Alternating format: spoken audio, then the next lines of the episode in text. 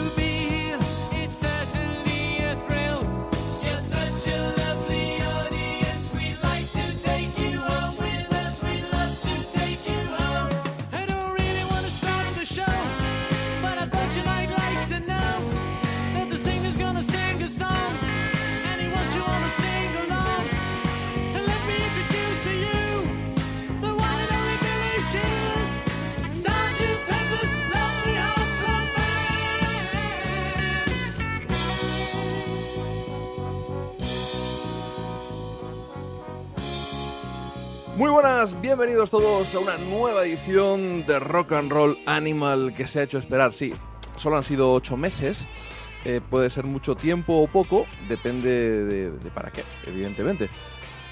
He encontrado el pretexto necesario para volver cargado de energía con un programa dedicado al Sgt. Peppers, el disco mítico de, de los Beatles. Es un, es un álbum del que vamos a hablar largo y tendido ha concitado una gran atra- atracción mediática, con todo el mundo hablando de este quincuagésimo aniversario que ha coincidido, por supuesto, inteligentemente, con una reedición de lujo, excesiva o no, eso lo, lo estudiaremos luego, eh, pues con tomas alternativas de las canciones, eh, remezcla y una serie de, de cosas pues bastante interesantes que seguro que se ha convertido en un auténtico sueño húmedo para muchos de sus fans. Vamos a reconstruir el disco a golpe de versión, porque el disco ya lo hemos escuchado todos, seguro, y más en las últimas semanas. Nosotros hemos querido, hemos querido tomarnos unos días de reflexión para asimilarlo y he decidido reconstruirlo así, a golpe de versión. Hemos arrancado con los Bee Gees y Peter Frampton. Hicieron esta película llamada Sgt. Pepper's Lonely Hearts Club Band, dedicada al álbum de los Beatles. Una película mm, que no va a pasar a la historia del cine por sus méritos cinematográficos, eso os lo digo ya. Es más, yo casi os recomendaría que os mantuvierais alejados de ella. La banda sonora es mucho mejor y volveremos a ella a lo largo de, por supuesto, de- del programa. Está sonando de fondo la versión real, la de los Beatles. Eso sí, en su remezcla mm, última que, aparece en esta reedición. Y hay que recordar que de esta canción hubo una primerísima versión que hizo Jimi Hendrix dos o tres días después nada más, eh, creo que era el Savile Theatre en Londres, conocedor de que un par de miembros de los Beatles estaban en la audiencia, en el backstage se puso a improvisar y ensayar con sus compañeros una versión que suena un poquito rudimentaria, pero es todo un testimonio histórico. Please,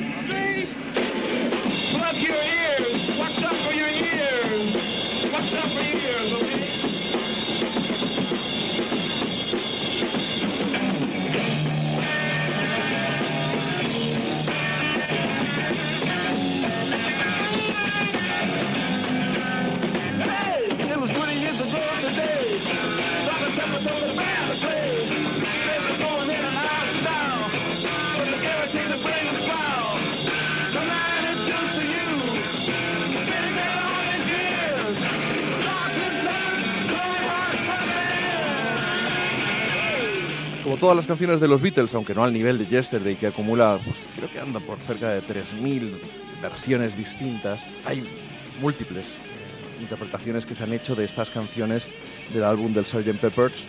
Incluso en España, los Mustang con ese Sargento Peppers que está sonando ahora.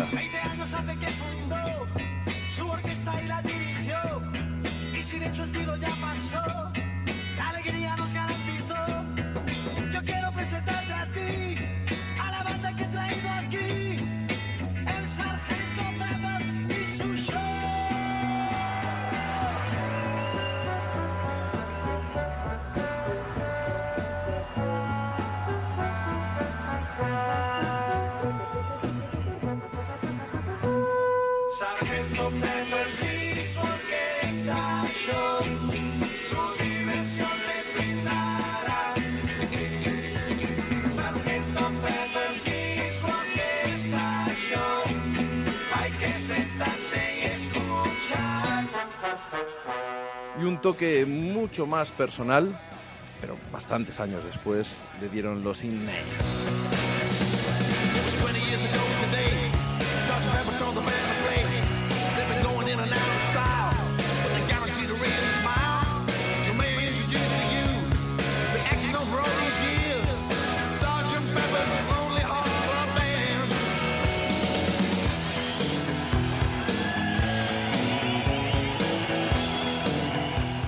Después de esta de este recreamiento en algunas de las versiones, no todas, pero sí algunas de las versiones que hay de esta canción, yo creo que llega el momento de presentar a un invitado de lujo, una voz más que autorizada y también un viejo conocido, por supuesto, de Rock and Roll Animal. Y vamos a cruzar el Océano Atlántico, nos vamos a ir hacia Buenos Aires, al barrio de Almagro, para saludar a nuestro querido Fernando Blanco. Hola, ¿qué tal JF? Qué gusto en saludarte. ¿eh? Acá estamos cruzando el océano, lo que es la tecnología, ¿no? Pues es un gustazo. A veces te hemos tenido aquí en el estudio. Espero que vuelva a ocurrir pronto. Pero ahora estamos separados por unos cuantos miles de kilómetros, pero por una causa justa, necesaria, diría yo, que es celebrar un aniversario de uno de esos discos que, que cambiaron la historia, la historia de la música.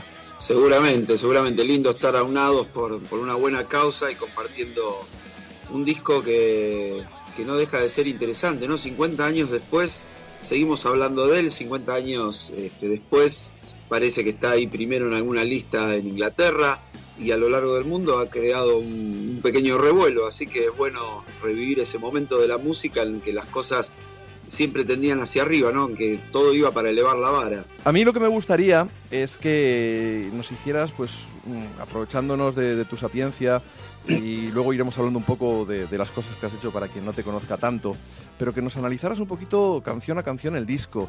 A ti este, este Sgt. Pepper's Lonely Hearts Club Band que le da título al álbum, como canción, como músico, ¿qué nos podrías contar?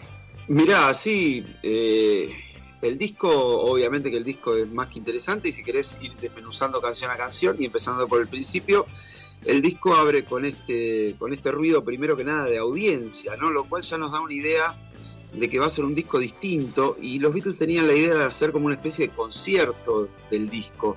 Ellos querían que el disco se fuera de gira y encarnar una especie de alter ego. Así que abren con esta canción donde cuentan la historia de, un sargento que tenía una banda y que les enseñaba a todos a tocar. Y como canción musicalmente a mí me parece que es una especie de, de proto hard rock, podríamos decir, porque tiene un sonido más pesado de lo que se usaba en la época y sobre todo para los Beatles, con guitarras más heavy, sobre todo a cargo de Paul, ¿no? que era el que más le gustaba por ahí pisar algún pedal, y mezclada con unos vientos eh, de estilo años 20, 30, eduardianos, podríamos decir, lo cual es un estilo bastante raro, ¿no? Y de hecho marca el disco, porque en el disco vamos a encontrar música muy moderna y música muy clásica, muy antigua. Entonces eso es Sgt. Pepper, una mezcla de estilos. Y en este primer tema se ve muy bien. Y si querés que destaquemos algo, la voz de Paul, la furia con la que canta la canción, me parece sobresaliente. Bueno, de la, la película que he mencionado yo antes, no sé si en tu opinión he sido demasiado duro al referirme a la película de los Gees, no sé llamarlo a homenaje o atentado. No, la película es bastante espantosa. La banda de sonido zafa un poco más. A mí, la verdad es que los Gees es una banda que me gusta, pero eh, por momentos comparada, justamente haciendo lo mismo que los Beatles, suena como un poquito blandos, ¿no?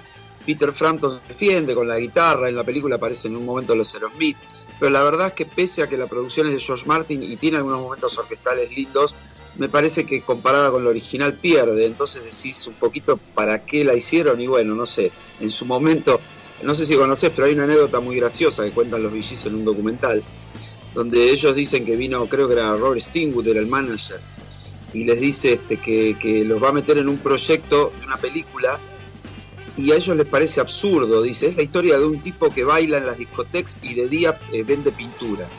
Y dice, venimos, dice, venimos de hacer tres discos que estaban número uno, dice, y este tipo nos mete en este proyecto. Bueno, eso resultó ser Fiebre de Sábado por la Noche, como se conoció acá en la Argentina, no sé allá en España como en, Sí, igual, como igual. allá. Fiebre de sábado Ok. noche. Fiebre de sábado por la noche, bueno, fue eh, la banda de sonido más exitosa de la historia. Entonces, cuando después vino el manager y les dijo, vamos a hacer la banda del Sargento Pepper, dijeron, parece absurdo, pero nos la tenemos que morfar. Bueno, fue un fracaso estrepitoso, así que a veces uno nunca sabe para dónde van las cosas, ¿no? Bueno, afortunadamente la música, lo que nos queda, la película la podemos evitar. Hemos disfrutado de los Bee y Peter Frampton. Y vamos a saltar a la segunda canción del disco. Déjame, perdóname, déjame que te, que te diga que la versión de los Mustang que estuve escuchando me parece muy simpática, me parece que respeta muy bien la letra. Ya después que te guste o no, digamos, la versión traducida, ya es otro tema, pero realmente hacen un buen trabajo los, los flacos. Sí, a mí, a mí me, me- me gusta bastante. Yo creo que si, como estamos reconstruyendo el disco con versiones, creo que mucha gente va a adivinar a quién hemos escogido para interpretar segunda, este- claro. el With a Little Help from My Friends.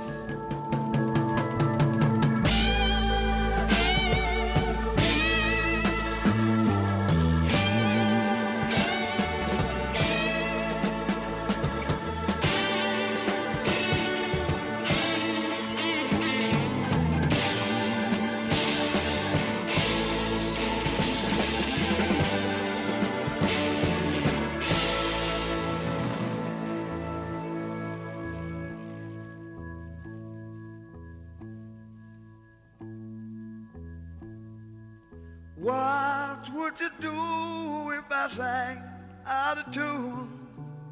Would you stand up and walk out on me? Lend me your ears and I'll sing you a song. I will try not to sing out of key. Yeah. Oh, baby, how do you All I need is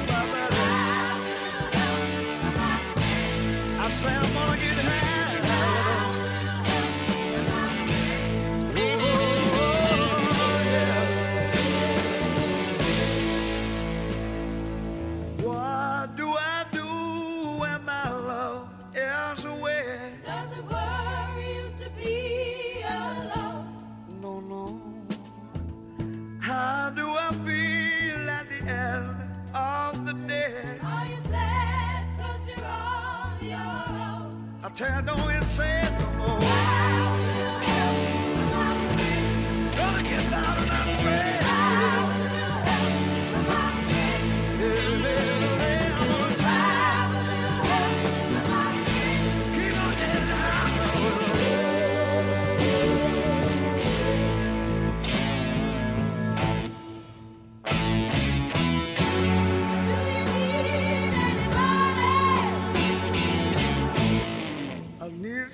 one.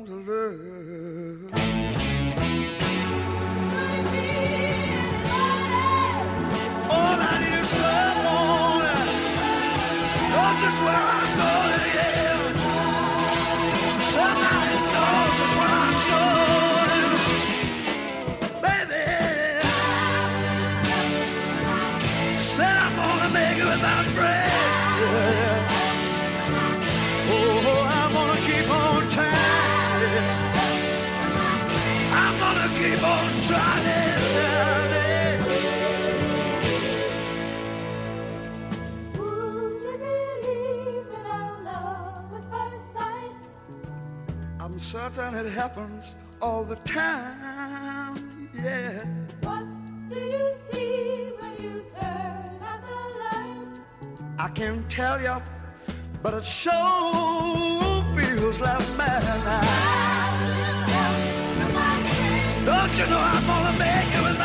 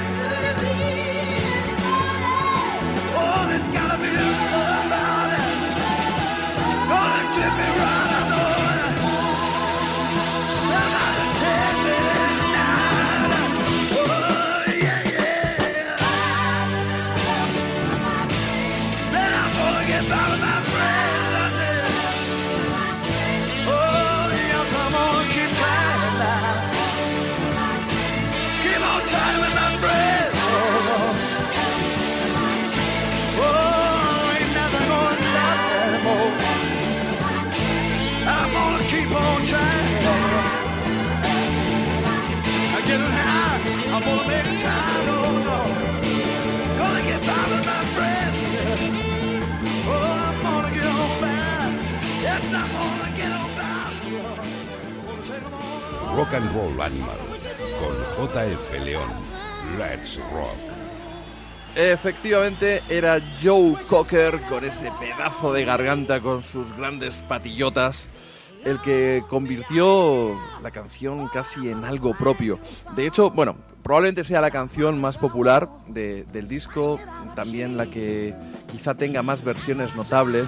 Está sonando ya de fondo la que hicieron Ike y Tina Turner en directo, que más que una versión de, de la canción de los Beatles, parece una versión de, de la interpretación de Joe Cocker. Claro, sí, sí, sí, es más soulera el estilo Cocker.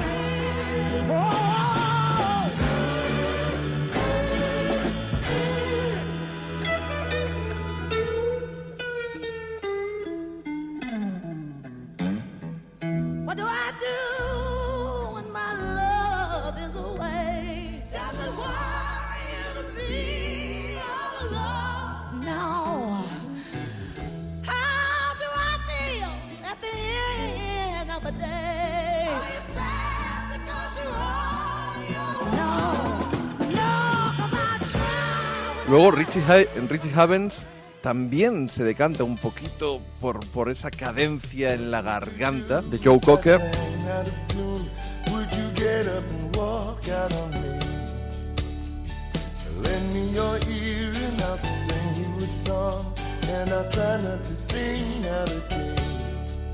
Yo sé que de ahí un, un grupo que a ti te gusta mucho, que también es la Electric Ujú. Light Orchestra, y Jeff Lynne Claro. hizo una versión también bastante, bastante apañada. Lend me your ears and I'll sing you a song. And I try not to sing out of key.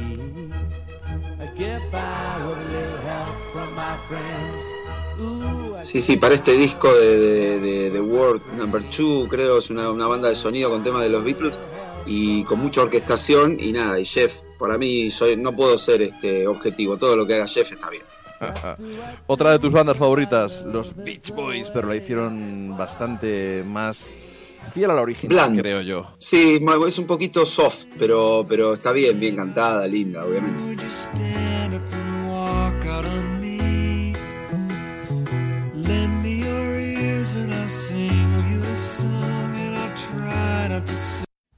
Luego un- una banda tributo a los Beatles que se llaman The Punkles, son norteamericanos y en su álbum Pistol, evidentemente una parodia de, de, de Revolver, tuvieron una, una versión mía también bastante apañada.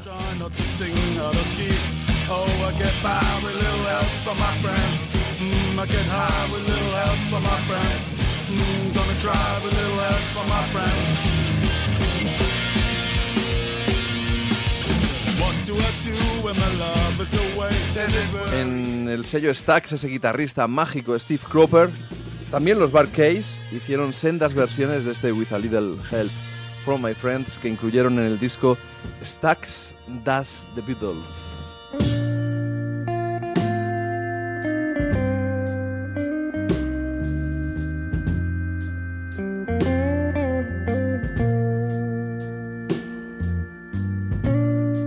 Ya para terminar con este repaso relámpago de estas versiones, la gran, para algunos enorme, desde luego muchos millones de discos vendidos, Barbara Streisand también se atrevió con ella en un tono un tanto, un tanto burlón. Uh? Friends, Bueno, yo creo que tenemos que quedarnos por consenso con la de Joe Cocker. Sí, sin duda, ¿no? Yo la primera vez que la escuché me planteé y dije, ¿por qué no le cambió la letra? Hizo una canción propia. Si realmente la- la- se la hizo tan a su estilo que, que salvo la letra poco recuerda por momentos a la canción original, ¿no? Hombre, la estructura eh, quizás sí es la misma, eh, alguna melodía puede cambiar ligeramente, pero, pero sí que la producción es absolutamente diferente. Lo que pasa es que ahí podríamos hablar de, de lo que es una versión y lo que es un cover, algo que vosotros Sí. los argentinos tenéis más presente que nosotros los españoles, que a todo le llamamos versión, pero una versión Sí. es cuando tú reinterpretas un poco a tu estilo, eh, pues como en este caso, y sin embargo Sí. un, cover pues podría haber sido lo que hemos escuchado antes de los Gees, que se ciñeron bastante Claro. al, pa- al patrón original.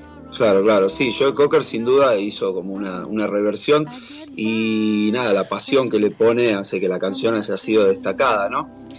En el que- caso de la No, no, digo, destacada que casi parece que, que le robó la canción a los Beatles entre la interpretación tan apasionada en Bustock, la repercusión que tuvo. Y luego, no sé si en Argentina fue famosa, pero aquí teníamos una serie, aquellos maravillosos años, que la tenían como sintonía y que marcó Sí. una generación. Sí, sí, sí, totalmente, sí, acá también se escuchó mucho gracias a esa serie. Yo me Sí. atrevería casi a decir que, que para, para algunas personas será incluso más famosa la versión de Joe Cocker que, que la original de los Beatles. Es probable, sí. La de los Beatles no deja de estar muy bien, ¿no? Ringo la canta, la canta bien, pese a esa última nota que alta, que era difícil y que Paul lo ayudó un poquito. Este, pero realmente hace un buen trabajo, muy simpático. Vos sabés que fue una de las últimas que se hizo para el disco, ya estaban terminando y, John y Paul se juntaron ahí a terminarla antes de ir a grabarla ese mismo día.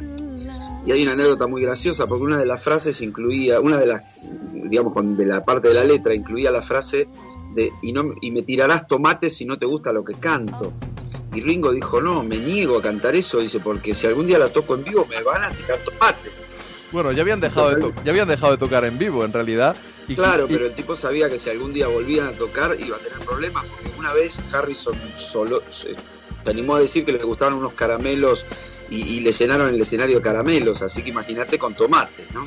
Yo me imagino que lo que contabas de, de que la crearon poco antes de entrar en, en el estudio eh, ayudó el, precisamente el haber dejado de girar, haber dejado ese ritmo endiablado que, que hemos visto, hemos disfrutado hace poquito en, en la gran pantalla, en los cines incluso, con ese documental, el Eight Days, el Eight Days a Week. que, que, bueno, luego el, el concierto allí en el Shea Stadium pues es bastante... eh, para mí es lo mejor, porque el otro es casi un resumen, que si ya has visto unos cuantos documentales de los Beatles, tampoco es que aporte mucho, aunque es un buen resumen y para profanos yo creo que, Sí, que viene bastante bien. Pero lo que... sí, sí, es abordar, abordar digamos, un enfoque nuevo dentro de la carrera de los Beatles, pero obviamente que sí, que está bien hecho y que hay, hay un par de hallazgos interesantes en la película. ¿Tú crees que el hecho de haberse concentrado en el estudio permitió que el Sgt. Peppers sea como es? O dicho de otra manera, Sí. si no hubieran dejado de, de girar, probablemente nunca habríamos disfrutado de este disco, ¿verdad? Sí, sí, yo lo creo. Es totalmente imposible hacer un disco como Sgt. Pepper en una actividad de giras constante como las que tenían ellos en esa época, donde estaba todo muy organizado, un poquito a, a la que te criaste. O sea, realmente el hecho de poder enfocarse en el estudio permitió inclusive que eso, que, le pusieran mucha voluntad y que trabajaran de otra manera. De alguna manera cuando ellos empezaron, ellos iban, grababan una toma, le agregaban alguna cosita y listo acá las canciones se iban construyendo. Eso es muy interesante, ya que estamos con este tema, escuchar la maravillosa línea de bajo que hace Paul. Y claro, la modalidad de trabajo era que Paul grababa o piano o guitarra primero y después se quedaba la noche grabando los bajos, lo cual le permitía hacer unas líneas mucho más floridas, como se escucha justamente en esta canción. A ti como bajista me imagino que es un auténtico, reco- un auténtico reto pues interpretar Sí. determinadas canciones de, de los Beatles. Eh, eh, Paul McCartney, desde luego, es uno de los grandes, si no el más grande bajista de la historia. Y es, es realmente muy creativo, las líneas son eh, muy, muy floridas, tienen muy buenos arreglos, este, las de casi todo el disco, ¿no? La de Getting Better haciendo esa doble octava, eh, la de Mr. Kite. Yo siempre digo, cuando me preguntan cuál es el tema más difícil de tocar de los Beatles, para mí como bajista, Mr. Kite, por la secuencia que modula, va, viene, es tremenda. Este, y el disco está, está lleno de muy buenos arreglos, de, de- Y, de bajo, de todo. y de esta canción, ¿qué, qué más añadirías? Y mira, hay una anécdota muy curiosa que cuando la estaban grabando y todavía no tenían el título, el tema se llamaba Badfinger Boogie, o sea, el, el, el- el boogie del dedo malo, porque John tenía lastimado un dedo cuando lo tocaba y lo tocaba así como, como poniendo los dedos abiertos. Y luego el Badfinger Boogie se convirtió, digamos, en bueno, la banda que luego tomarían al año siguiente este, para Apple, que en un principio se llamaba The Ivies, luego se rebautizarían como Badfinger, nada más ni nada menos. Y apadrinados por ellos, producidos por George Harrison, con algún regalito de alguna canción como el Come and Get It de, de Paul McCartney, ¿no? De Paul, exactamente, una gran banda. Unos niños mimados, pero con talento. Y, y- y mucha Sí, mala sí, suerte. que tuvo la peor, mucha mala suerte, fue una de las bandas eh, de peor suerte de la historia, pero bueno, se convirtieron en uno de los pilares del power pop que seguimos disfrutando. Sí, bueno, y ahora gracias a Breaking Bad, qué forma más bonita Ah, de cerrar la serie con ese My Baby Blue. qué locura, vos sabés que eh, cada vez que hemos ido a Liverpool en los últimos años hemos tocado con mucha gente que ha tocado con los Beatles y uno de ellos es este, Joy Molan, que es el único sobreviviente de Badfinger, que grabó, que entre otras cosas, con el Optimus Paz con Harrison, en Imagine con Lennon. Y nos hicimos bastante amigos y siempre charlamos. Y un día me despierto, abro el Facebook y veo el posteo de él, dice, qué lindo despertarse y encontrarse con que uno tiene un número uno después de tantos años con el tipo, ¿no? Habían pasado el tema en, eh, en Breaking Bad. Un, un final perfecto para la, para la serie. Eso dicen, no la he visto todavía. Ah, no lo he visto. Pues eh, spoiler, lo siento. Bueno, me pone nervioso que se llama que se llama Mr. White como yo, entonces todavía no la he Bueno, vamos adelante. Vamos con una de mis bandas favoritas de los últimos 30 años, los Black Crows, y de ellos suena así este Lucy in the Sky with Diamonds. Picture yourself in a boat on a river with tangerine trees and marmalade skies.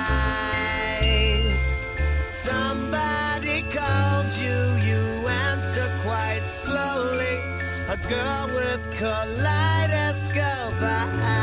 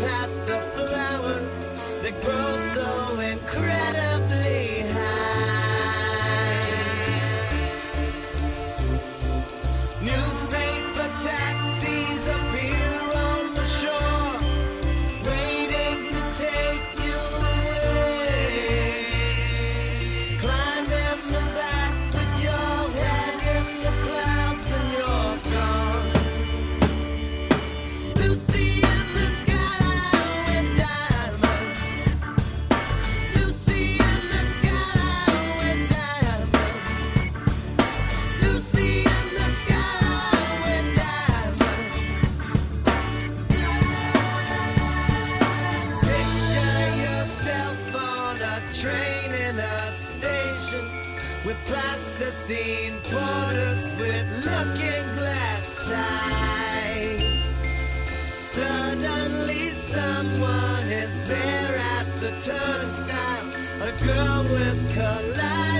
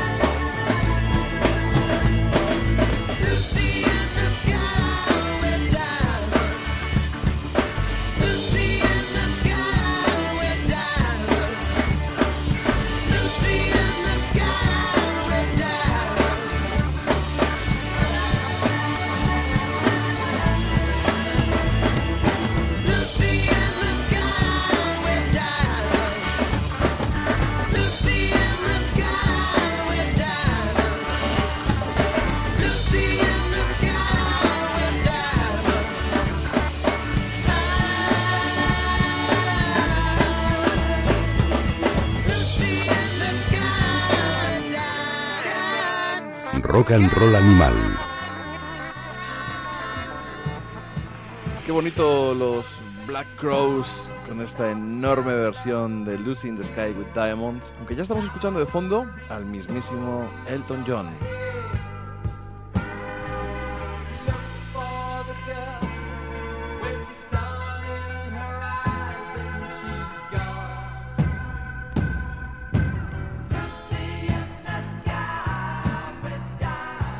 ¿Sabés a quién tiene de invitado ahí Elton John, no? Pues a John Lennon y a, y a los vientos de Muscle Shoals, esos estudios Nada más que nada menos que al, al autor de la canción ahí haciéndole una guitarra. ¿Qué tal? Sí, hay un EP, ¿no? Con cuatro canciones en los que se incluye esta y creo que colaboran alguna más. Y con Elton tenían una muy buena relación, Lennon. Se hicieron amigos inmediatamente. Él era la, época de pleno éxito de Elton John cuando decide grabar ese tema y cuando ellos se conocen. Y es Elton John quien le regala a John el primer número uno, porque colabora con él en Whatever Gets You Through the Night, el tema de Walls and Bridges. Y, y gracias a la colaboración de Elton, Lennon tiene su, su primer canción número uno, así que le devuelve el favor participando de Losing the Sky with Diamond, ¿no? Vamos con una versión de fondo, ahora que te gusta un poquito menos, que yo lo sé, que es la de Rita Lee de Los Mutantes, que intentó darle un toque bossa a alguna de las canciones de los Beatles.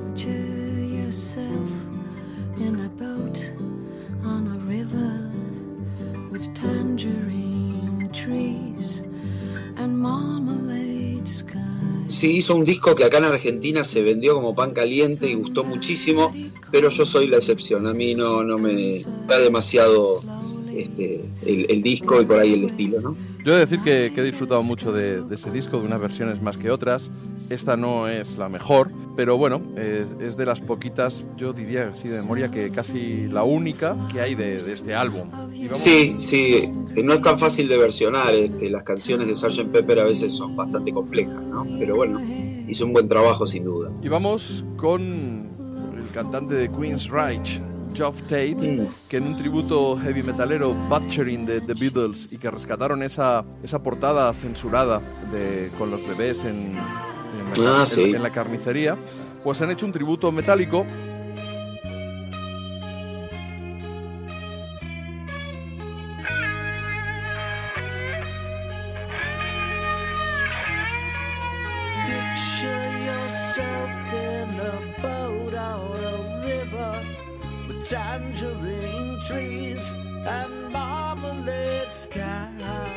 gente pues como Lemmy, como gente de ZZ Top, eh, un montón de artistas de los Queen's Reich, la banda de Seattle de heavy metal, pues contribuyen a recrear las canciones, las canciones de los Beatles. Hablando de la versión de, de los Black Crows, tengo por ahí esperándome el DVD de la película I Am Sam. Sí, la película la vi, no está mal, eh, es aquella donde trabaja Champagne, claro, no te la voy a spoilear porque no la viste. Lo que sí te recomiendo, si es que tiene, tenés una edición este, especial, yo cuando, cuando la vi, había como un documental al final, después de la película, donde explicaban por qué habían seleccionado música de los Beatles. Y te digo que eso me interesó más que la película, sobre todo porque daban algunas pautas donde hablaban este, asistentes sociales, psicólogos y todo. Y una, me acuerdo una chica explicaba que habían probado con músicas de diferentes estilos, diferentes grupos, porque, o sea, la película más o menos sabés que trata de un, de un padre con, con una deficiencia, deficiencia, digamos, este, mental. Sí, eso sí lo Y sabía. vos sabés que, bueno, han traba- habían trabajado con chicos con discapacidades y personas con discapacidades, y lo que más repercusión había tenido eran los Beatles. Y decía este, no me acuerdo, este, una persona, digamos, que había estudiado el tema, decía que los Beatles no tenían eh, ninguna traba para llegar directamente a la parte emocional. A diferencia de otras músicas donde necesitaba cierta, este, cierta postura, cierta cosa, parece que los Beatles van directo a la parte emocional, con lo cual dice que fueron los que se impusieron para, para ser elegidos para este tipo de, de- de música y para trabajos con chicos con discapacidades. Así me llamó la atención eso, me pareció interesante. Bueno, pues cuando vea la película descubriré si tengo el, el documental o no y desde luego lo, me lo beberé, como quien dice. Te, te estamos asaltando por, porque estamos aprovechándonos de esos seminarios que impartes. Eh, Mm. veo, te veo en Facebook muy activo, dando, pues, eh, no sé si llamarlos seminarios o cursos o, o clases magistrales acerca de cada uno de los, de los discos de los Beatles. Eh, en, en cada clase, no sé si abordas uno, dos, tres discos, pero vas desmenuzándolas un poco lo que estamos haciendo aquí, ¿no? Eh, canción por canción, eh, ubicándolo en el tiempo. Sí, la idea es contar un poco la historia de cada canción, pero también de cada disco, como vos decís, situado en el tiempo, en el contexto, ¿no? ¿Qué pasaba en la música en aquel momento? qué bandas eran las preponderantes, eh, de dónde sacan las ideas. La idea de los cursos es analizar, disfrutar y aprender un poco, porque creo que cuando uno aprende sobre la música que le gusta la puede disfrutar mejor. Esa es, esa es la idea y por lo menos la gente que va a los cursos termina dándonos la razón. Así que este, estamos muy contentos con eso. Has tenido ya varias ediciones, ¿no? De estos cursos. Sí, sí, ya tuvimos un par de las ediciones Beatles, ahora estamos con un curso por primera vez este, con Queen, como una experiencia para, para salir, digamos, de, de la cosa Beatle, y está funcionando muy bien. Hemos hecho cursos también de Beatles solistas, ¿no? Las carreras solistas que también son muy interesantes. Bueno, ahí está tu libro Beatle End. el Exactamente, el prim- primer libro que hice que abarca justamente eso, la- las carreras solistas de los Beatles. Así que me parece muy valioso porque tienen discos maravillosos, ¿no? Porque sufren la comparación, obviamente, con el trabajo Beatle, porque bueno, habían hecho, pero ¿qué querés? O sea, con, con una banda como los Beatles, todo, todo el mundo va a perder en la comparación. Pero tanto Lennon como McCartney, como Harrison y hasta Ringo tienen muy buenos discos. Bueno, yo creo que lo que hay que hacer a la gente es recomendarle que se vaya a iBox y que busque el programa que hicimos hablando de tu libro Beatle End y en el cual pues seleccionaste, no sé, hace ya 6 o 7 años, seleccionaste canciones de sus carreras solistas eh, e incluso nos convenciste de que la de Ringo tenía algo aprovechable. Recuerdo la anécdota. Seguro, no, no. Seguro, seguro, o sea, es irregular, pero Ringo, como decíamos recién, es con una ayudita de sus amigos y en, en cada disco vas a encontrar colaboraciones de tipo, no solo de sus tres, tres ex colegas, sino cosas, invitados como Elton John, como Eric Clapton, que le hicieron canciones, así que ¿cómo vas a dejar pasar eso? No, obvio. Incluso con 99, con, con tu banda, junto a Lucrecia López Sanz, otra buena amiga del programa de versiones de los Beatles, habéis hecho el, el álbum negro, ¿no? Lo que podría haber sido, eh, si los Beatles no se hubieran separado, un poquito de, de echando la imaginación y cogiendo, si cogemos las primeras mejores canciones de, de sus carreras solistas, habría quedado un muy buen álbum de los Beatles, como continuación de David Road. Seguro, seguro, de que de cada año, si uno toma las canciones de los cuatro de cada año, te digo que te encontrás con discos, obviamente eh, John no tuvo demasiada vida, digamos, porque bueno, duró hasta el 80 y encima estuvo unos años retirado, pero de aquellos primeros años, 70, 71, 72, es tremendo. El año 73, por ejemplo, vos pensás que, que John sacó eh, Mind Games, Harrison sacó Living in the Material World, y McCartney te saca Van on the Run y un simple como Live and Let Die. Ringo hace su mejor disco en la carrera, que es el disco Ringo. O sea, si armás un, un disco solista del año 73, te queda, pero al nivel de Abbey Road, o no sé. Te- eh, nos estamos dejando el análisis de, de este Losing the Sky with Diamonds y espero que tú seas el que me resuelva la duda de si finalmente la sombra del LSD está Hmm. sobrevolando esta canción o si finalmente no, era un dibujo de Julian de una compañera de clase, si no recuerdo mal, ¿no? Que se llama Claro, Lucy. es que es un poco... la- Sí, exactamente, es un poco las dos cosas. Este, durante años y cuando la canción salió, todo el mundo eh, se, le llamó la atención el hecho de que las iniciales de Lucy, Sky, Diamonds eran LCD, ¿no? Una de esas casualidades o no. Eh, encima John, que es el compositor de la canción, era un tipo que le gustaba hacer esa clase de chistes. Pero él siempre dijo justamente lo que decías vos, que fue basada en un dibujo que había hecho su hijo Julian, que tenía una compañerita de jardín que se llamaba Lucy, y que nada, el mismo Julian dice que por alguna razón el padre separó ese dibujo que le gustó y, y nada, y compuso una canción que es muy interesante desde el plano musical y letrístico. La letra tiene pasajes, este, imágenes de Alicia a través del espejo, uno de los capítulos de, de- de la continuación de Alicia en el País de las Sí, Maravillas. el libro de Lewis Carroll. Exactamente, esa imagen de- del bote, ¿no? Hay un, hay un capítulo donde hay un par de personajes en un bote perdidos en un río. Bueno, está tomado un poco de ahí, que era algo que le gustaba leer a Lennon. Y bueno, y creó este personaje, ¿no? La chica de ojos de caleidoscopio que quedó inmortalizado en la canción. Vamos a saltar hacia adelante y vamos con Getting Better.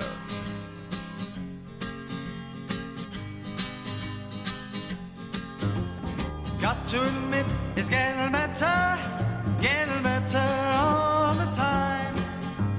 Got to admit, it's getting better, getting better since you've been mine. I used to get mad at my school. The teachers that taught me weren't cool, holding me down, turning me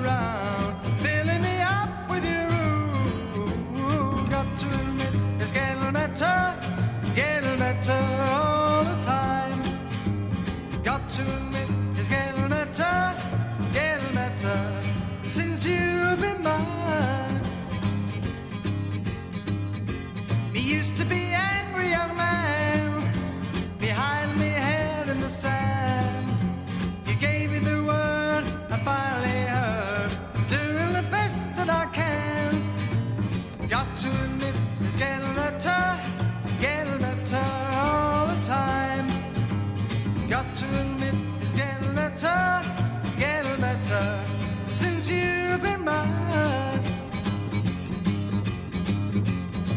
to be cruel to my woman, kept her and beat her from the things that she loved.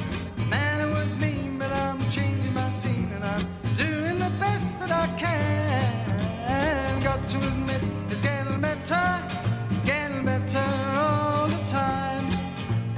Got to admit it's getting better, getting better since you've been mine. Rock and Roll Animal con JF León. Pues aquí teníamos a David Graham, este músico folky británico, aportando su granito de arena a esta reconstrucción que estamos haciendo canción por canción, a golpe de versión de este fantástico álbum Sgt. Peppers and the Lonely Hearts Club Band. Ya de fondo tenemos a, los Status Quo que le añadieron una versión con mucho cascabel, con mucho cascabel, al final de un disco. Vamos a dejar que suene un poco. All the time. I have to admit it's getting better, it's getting better since you'll be mine. I used to be angry young man, me hiding me head in the sand. Y ahora el turno de, de uno de los reyes, una de las bandas que reinaron en la época del glam, Slade, en sus sesiones de la, para la BBC, incluyeron también esta versión.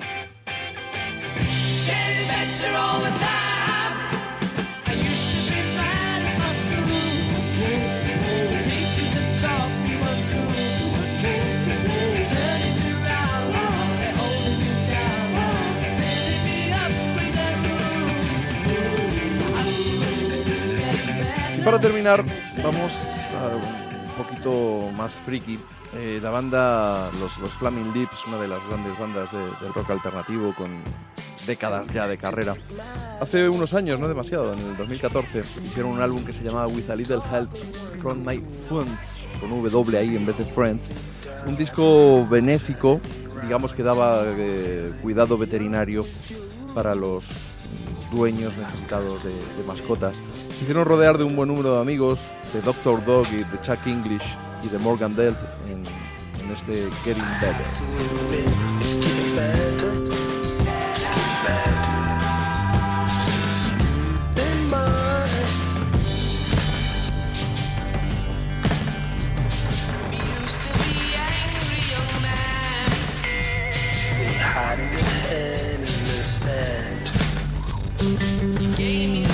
No obstante, os adelanto ya, después de, que terminemos con, con Fernando, no es que le vayamos a matar ni mucho menos, pero cuando terminemos con su participación, vamos a volver a reconstruir el disco, pero con versiones un poquito más raritas, un poquito más frikis para los muy cafeteros.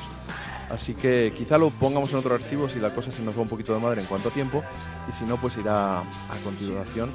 Vamos a celebrar desde luego por todo lo alto eh, este, este disco, aunque tenga canciones como esta, el Getting Better, que quizá no, no sea de las, de las más conocidas para, el- para el gran público. Sí, tal vez, tal vez no sea de las canciones más conocidas, pero no es menos valiosa. Eh, encontramos excelentes juegos de voces y sobre todo ese contrapunto que hay en el comienzo entre John y Paul, ¿no? Donde Paul eh, plantea la situación y John le contesta y hasta confiesa en un momento haber sido este, un muchacho que se porta mal este, con, con- con su mujer, en algún momento con las mujeres, ¿no? Algo que Lennon confesaría después este, y de lo cual se arrepentiría. Eh, vos sabés que la canción tiene un origen bastante simpático porque eh, Getting Better sería algo así como va mejorando, mejora la cosa. Y quien decía esa frase siempre era Jimmy Nicol, aquel baterista que hizo este, una gira reemplazando a Ringo y que tuvo la, suerte de ser este, baterista o un Beatle, digamos, por una semana simplemente. este, mientras Ringo se recobraba de una, de una operación. Eh, y parece que los Beatles le preguntaban siempre cómo se sentía, cómo iba agarrando el, el ritmo y todo, y él solía decir getting better, le va mejorando la cosa. Así que, eh, nada, de ahí se le ocurrió la frase a Paul y, y con eso hizo esta canción con ayuda de John. Hemos mencionado antes a, a- a tu banda, a 99, y habéis hecho también monográficos de álbumes. Yo he disfrutado eh, del Revolver, Rubber Soul Revolver, de esos dos discos. Mm. También he vivido el Edit B y el Abbey Road. Y no creo haber disfrutado de, de la actuación que habéis hecho pues, juntando este Sgt. Peppers con el Magical Mystery Tour. Eh, ¿Cómo, cómo Mm. afrontáis esas actuaciones en, en las que interpretáis álbumes completos en, en- en orden secuencial? Y es difícil, algunos discos eh, eh, resisten eh, el orden de temas para ser tocados en vivo. Sgt. Pepper es uno de ellos, Abbey Road también. Pero otros, como por ejemplo el álbum blanco, es muy difícil tocarlo en orden, ¿no? Porque imagínate cerrar con Good Night y antes tirar Revolution Number 9.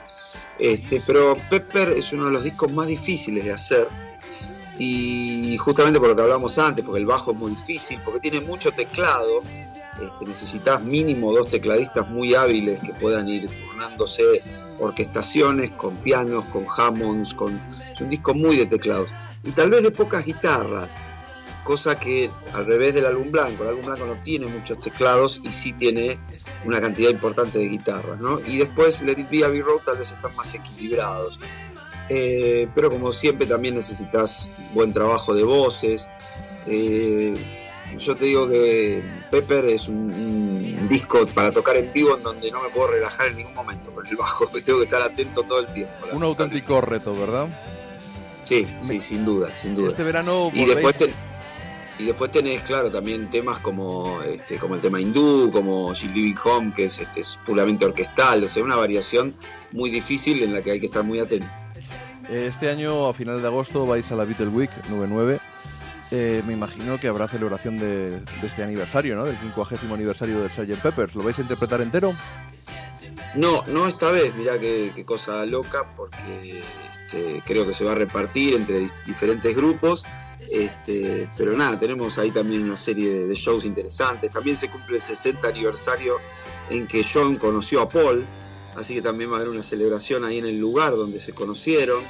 Y sí, de Pepper seguramente se harán algunas cosas, pero claro, creo que ahora mismo se estaban haciendo algunos festejos en Liverpool al, al respecto de Sgt. Pepper. Así que la semana Beatles no va a estar tan enfocada, supongo, a eso. Llega el momento de darle una mala noticia a los fans españoles. A diferencia de casi todos los años que venís a, a Liverpool o que habéis ido de gira a Rusia o, o a Finlandia o a un festival, esta vez parece que no va a haber actuaciones en España de 9-9. No, lamentablemente este año no, no vamos a poder pasar por ahí, este, porque bueno, algunos de los integrantes de la banda no, no tenían total disponibilidad, pero bueno, por lo menos este, yo andaré un rato ahí disfrutando de amigos y buena comida y, y- las noches madrileñas, así que tengo muchas ganas de, de andar por ahí. Bueno, intentaremos, no sé si fixing a hole, pero fixing a weekend o, o algo, arreglarte un fin de semana. Y vamos con la siguiente canción del disco, Fishing a Hole, y he escogido a los Wood Brothers. I'm fixing a hole where the rain gets in and stops my mind from wondering where it will go.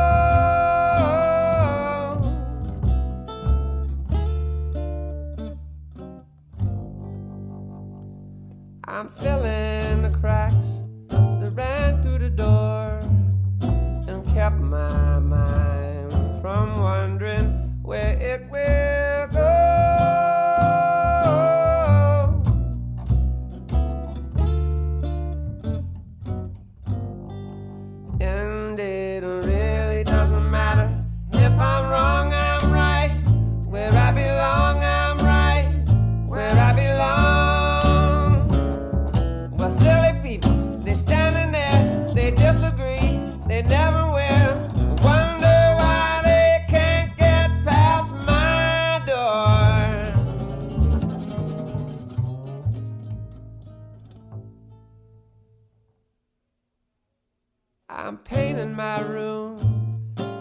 colorful way.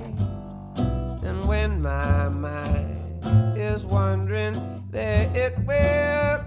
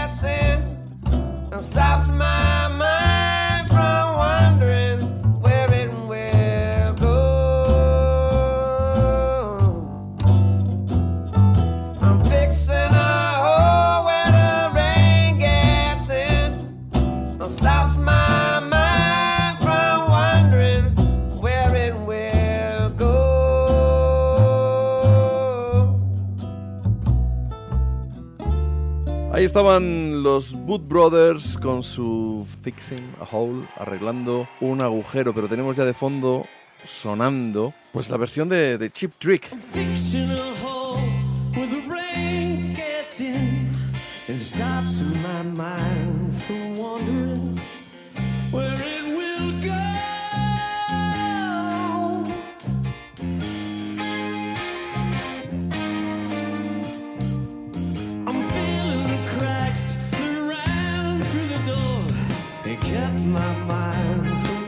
Se, se metieron en Las Vegas. En vivo, ¿no? Sí, señor. Hicieron el álbum completo un par de semanas y la Totalmente. verdad es que se dieron el gustazo de, de grabarlo. eh, En, en plan había- cover más que versión. Me lo había contado Brian Ray, el guitarrista de Paul, que lo habían invitado a participar del evento, que obviamente no pudo porque estaba tocando con Paul, pero me había dicho que iban a hacer todo el disco entero y que lo estaban planeando para hacer de gira. Bueno, pues suena, ya ves, una auténtica maravilla. Y también podríamos rescatar la versión de, de George Burns que hizo en, la banda sonora de la película que hemos mencionado, con la compañía de los Gees, por supuesto.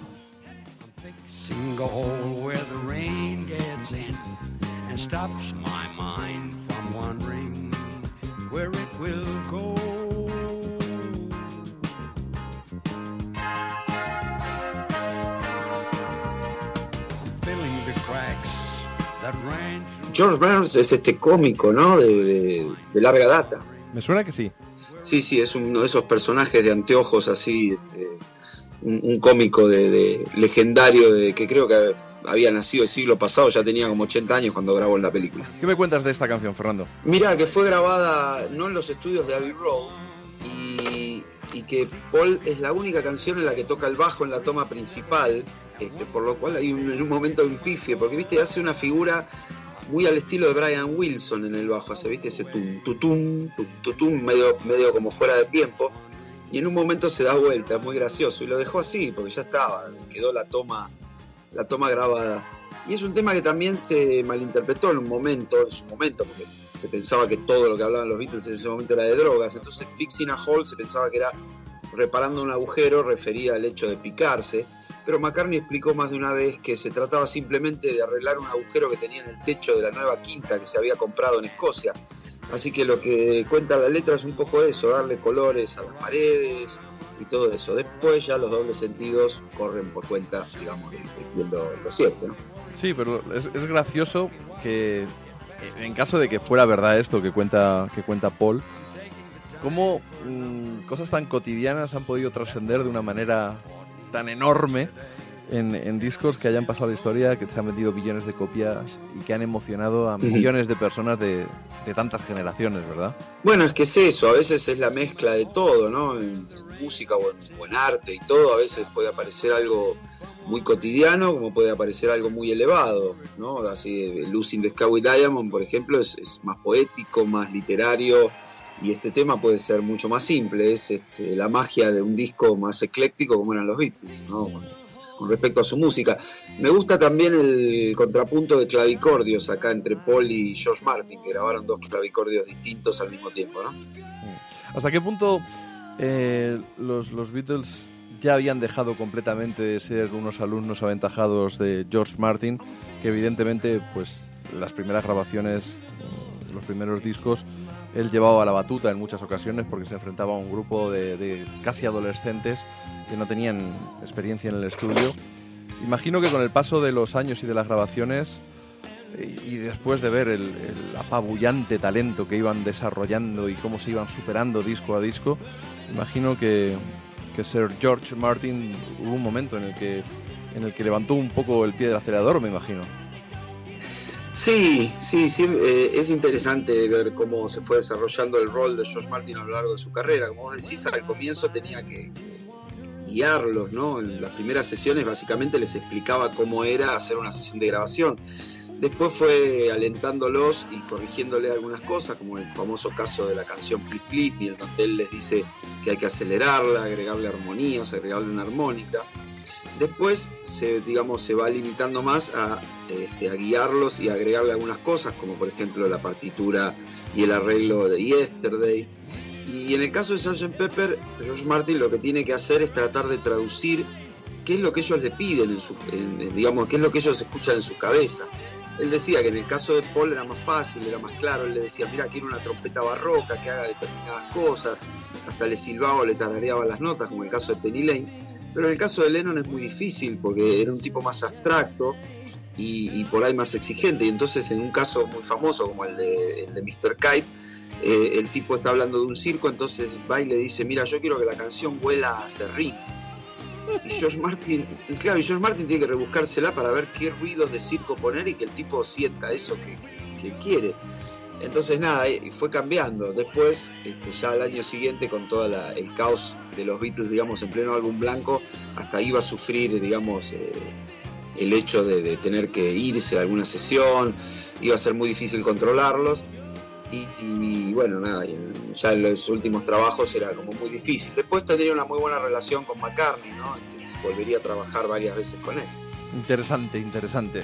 Como todo lo que nos está contando Fernando Blanco. Y vamos a poner un poquito más de música. Vamos a escuchar a Harry Nilsson haciendo She's Living Home. Wednesday morning at five o'clock as the day begins. Silently closing her bedroom door, leaving the note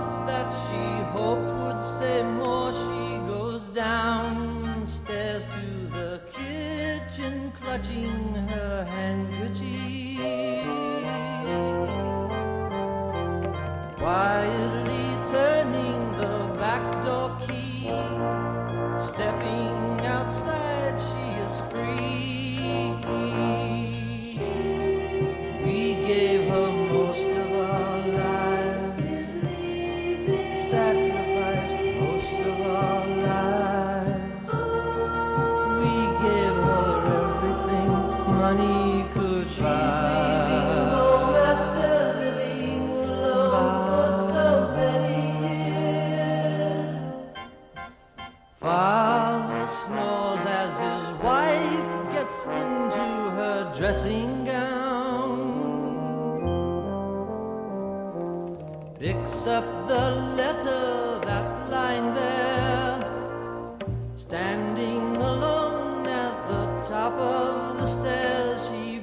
down.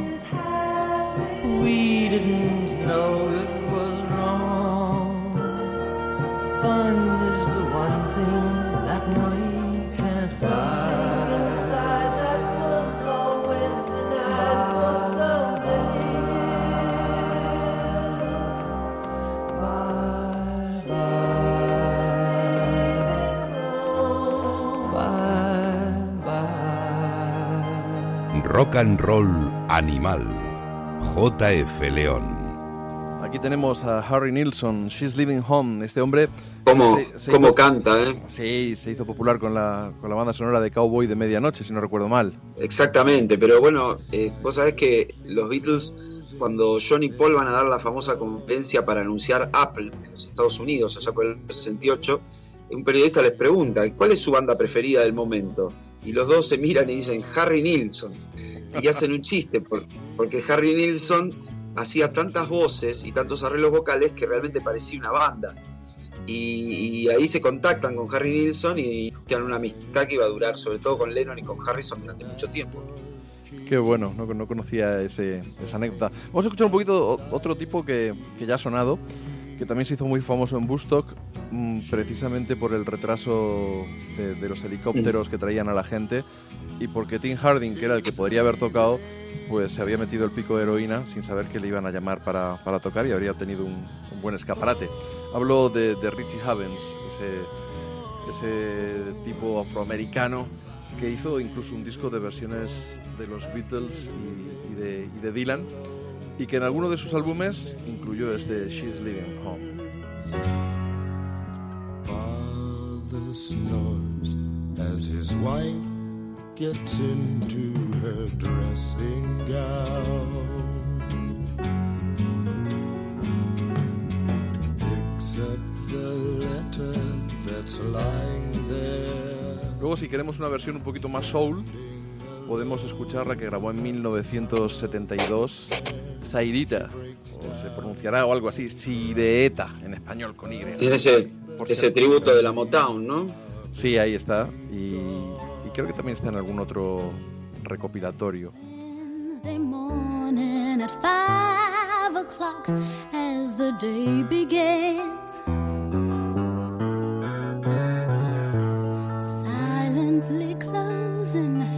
Bedroom door, leaving the note that she hoped would say more. Y luego hasta el mismísimo Brian Ferry grabó también una bonita versión de este tema. Wednesday morning at five o'clock as the day begins. Silently closing her bedroom door,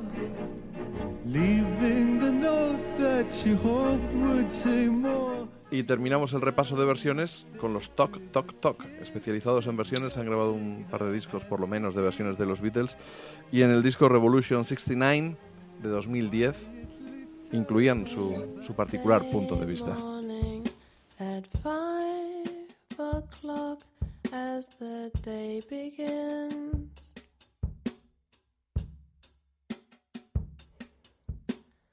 Silently closing the bedroom door, leaving the note that she hoped would De todas formas, yo me quedo desde luego con, con la versión de Harry Nilsson o la que escucharemos posteriormente de los Four Freshmen, que voy a incluir en la segunda reconstrucción que voy a hacer del disco, hablando mucho menos, voy a estar solo y además ya apenas voy a, solamente a presentar, a presentar las canciones. A mí la de Harry Nilsson me gusta que la hayan rescatado en la revista Moyo hace ya muchos años. Hicieron dos volúmenes, eh, uno azul y otro rojo, por supuesto. Y en el rojo, como corresponde, llamados Beatlemanía, estaba esta, esta versión de, de los Beatles. Tú tienes un... Perdón, un disco, en el disco azul. En el disco azul es el que estaba... En el azul, sí, sí, en el azul, correcto. Ya sabes que los daltónicos a veces nos liamos con, con colores. Sí. Pero rápidamente me he dado cuenta de ver en tu Facebook un libro sobre los Beatles eh, con la portada roja, que supongo que te tendrá posteriormente una segunda parte en azul, y que estás en, en un montón de escaparates de, de librerías de, de Buenos Aires. Sí, sí, la verdad, eh, eh, hemos sacado ahora junto a Sergio Marchi, que es un reconocido periodista acá en Argentina y que ya ha sacado varios libros. Y que había, co- Sacamos que- un- que había colaborado contigo en el, en- también en el libro Beatle End, el que hemos dicho anteriormente. Exactamente. si no recuerdo mal. Exactamente. Sí, bueno, con él habíamos hecho Beatlen y ahora hicimos un, un libro que se llama Los Beatles desde el comienzo, 1962-1966, tomo 1, donde obviamente abarcamos el periodo rojo, por eso el, arte, digamos, tiene un color rojo, eh, y obviamente va desde Please Please Me hasta Revolver, y es un libro que salió por la editorial Planeta y está muy fuerte, se está vendiendo muy bien, así que estamos realmente contentos presentándolo y con mucha con mucho brío, digamos, porque nada, es de lo que nos gusta hablar y porque creo que hemos hecho un buen trabajo, ¿no? Disco a disco, canción a canción, análisis profundo, obviamente con, con una mirada, eh, supongo, toque argentino tendrá, en la, mi- tendremos en la mirada, este, pero bueno, creo que es un buen análisis, ¿no? De, de cada canción y de cómo vivimos los discos. Lo que pasa es que, de los Beatles se ha dicho ya tanto, tantas personas, tantos libros, luego el- la, la Biblia, el Anthology. Sí. Mm, Supongo Sí, que seguro. enfrentarse a esto es algo como diciendo, ¿y qué cuento yo ahora sin que suene a, a una recopilación de cosas ya escritas? Bueno, es que ha sido complicado. Mm. Ha sido complicado, un poco sí, un poco hemos hecho un trabajo de juntar información, qué información hay al respecto de cada tema, pero bueno, luego eh, seguramente hay mucha información que aquel fanático, fanático que ha leído muchos libros va a encontrar repetida, pero, pero mucha gente que no conoce las historias y todo, y seguramente hay datos que, que también le van a llamar la atención al fan acérrimo. Este, porque nada, siempre se encuentra alguna anécdota, investigando alguna cosita, y siempre hay un punto de vista que, que- con el que puedes de acuerdo o no, pero que, que seguramente te va a llamar la atención. Te lo comentaba no porque lo dudase, sino más que, o sea, estoy seguro, bueno, estoy seguro que me traerás un libro cuando vengas en agosto a España, pero más allá de eso, Seguro. más allá de eso me, refe- me refería a, a la disposición de uno al enfrentarse a eso. Es como decir, bueno, pues tengo que subir el Everest. Que no es un Sí, libro sí. fácil del que se haya escrito poco, a eso me refería. No, no, pues, vamos, convencido estoy de que has apuntado tu, has aportado tu punto de vista, tu sapiencia como músico, tu experiencia, y eso es muchísimo más, más el- la trayectoria que tiene Marchi como, como periodista. No, pero siempre algo encontramos, así que sí, este, sabíamos que iba a ser algo difícil, pero, pero estamos recibiendo muy buenos comentarios, la gente lo disfruta y sobre todo lo que logramos eh, es que la gente vuelva a agarrar los discos, a escucharlos, a analizarlos, qué sé yo, yo también volqué mucho de lo que hablo día a día en los cursos, así que nada, creo que creo que a la gente le, le va, le va a interesar, es un, un punto de vista distinto y le, los va a entretener sobre todo. Bueno, pues como Planeta es la propietaria de, de Onda Cero y de Antena 3, es nuestra casa madre, eh, a ver si se animan y lo acaban editando en España para que lo disfrute bastante, bastante más gente. Ojalá, ojalá que sí, sería, sería realmente un gusto. Hablábamos de la revista Mojo y de estos dos volúmenes bastante apañados, la verdad, el, el, el Beatlemania azul y rojo. La de Steve Cropper estaba también en, en el Beatlemania azul. Ajá. Y la revista Mojo va reconstruyendo los discos eh, con versiones. Cada cierto tiempo te saca un disco distinto. Ahora últimamente ha sacado uno de los Kings. Y la verdad es que, bueno, pues las versiones muchas veces no son las más afortunadas. Eh, bueno, no es fácil conseguir que grupos te graben, supongo que gratis, una serie de, canciones. Recurren muchas veces a grupos que tienen poco que aportar o que tienen poca trayectoria. Y las reconstrucciones no son tan interesantes. Lo que me he encontrado en, la, reconstrucción de- del disco de Sgt. Peppers, el disco que nos ocupa precisamente para la revista Mojo, este que llamaron With a Little Help from His Friends, voy a rescatar el Bean for the Benefit of Mr. Kite de la banda Bike Ride. For the benefit of Mr. Kite, there will be a show tonight on trampoline. The Hendersons will all be there. Later, Pablo Fangas fair. What a scene! Over men and horses, hoops and gardens. Lastly, they're all set on real fire. In this way, Mr. K will challenge the world. The celebrated Mr. K performs his feat on Saturday at Bishopsgate. The Hendersons will dance and sing as Mr. K flies through the rain. Don't be late. Mrs. K and H assure the public their production will be second to none.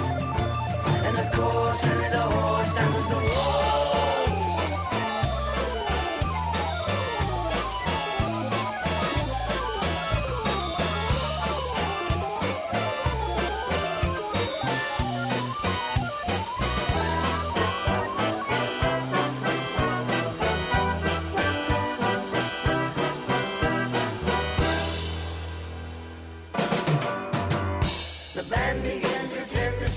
6 Mr. K performs his tricks without a sound. And Mr. H will demonstrate in Somerset he'll undertake on solid ground. We've been some days in preparation, splendid times guaranteed for all. And tonight Mr. Kite is topping the bill.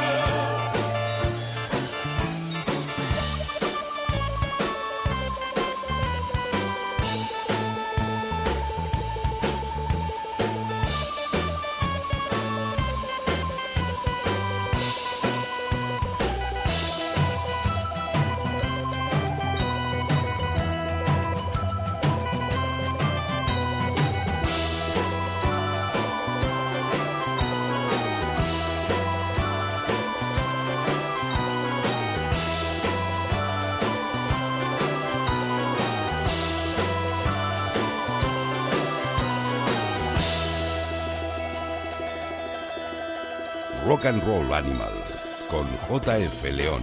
Let's Rock. Ahí estaban Bike Ride en el álbum de tributo de la revista Mojo al Sgt. Peppers, ese llamado Sgt. Pepper with a Little Help from His Friends. Unos discos, ya os digo, no demasiado afortunados y de fondo ya tenemos sonando a la de Sponge Tom, otro de los grupos caracterizados por haber versionado a, a los Beatles. In this way, Mr. K will challenge the world.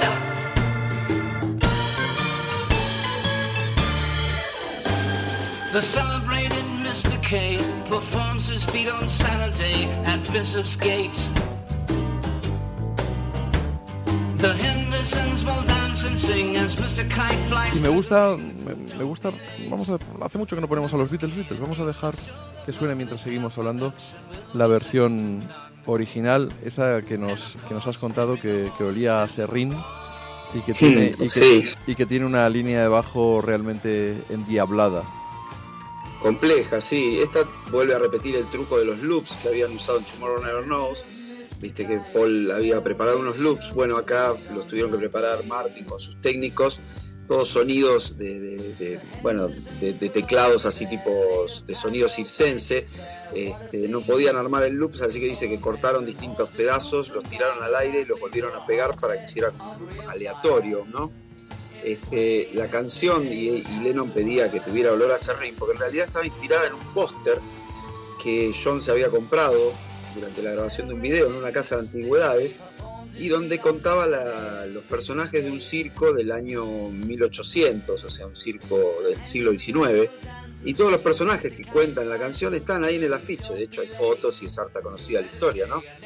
Este, pero es una canción realmente de un desarrollo muy, pero muy complejo armónicamente. Y a mí una de las cosas que más me gusta es el tratamiento que tiene la voz de John, con ese, ese efecto que era el ADT, que era ese doblador automático, porque le daba fiaca o, o le daba pereza, como dicen ustedes, este, doblarse las voces ya. Entonces los técnicos inventaron este doblador automático y por eso suena de esa manera tan particular. Esta canción, la versión de Bike Ride, estaba en, en este disco de tributo de la revista Mojo por el cuadragésimo aniversario del álbum, es decir, hace 10 años. Y cuentan que hubo unos fastos también bastante interesantes en, en la BBC, en la Radio 2, que hubo, pues tuvieron la presencia de Oasis, de Kaiser Chiefs, de Travis Sí, sí, está bueno ese tributo, sí. y de otros Britpoperos de, de Pro. Yo lo he buscado y no lo he encontrado. ¿Tú lo has escuchado? ¿Lo tienes? Está ese tributo, bueno, se lo puede ver en YouTube, la mayoría de las canciones, este fue por el 40 aniversario de Sgt. Pepper. Y bueno, si los buscas ahí como BBC 2, este, eh, 40 años de Sgt. Pepper aparecen. Y hay buenas versiones. Eh, estamos desglosando las canciones y la verdad es que, ya que hablábamos de la revista Mojo, por culpa de la revista Mojo, no Sí. vamos a disfrutar de, de un artículo tuyo en la revista Ruta 66.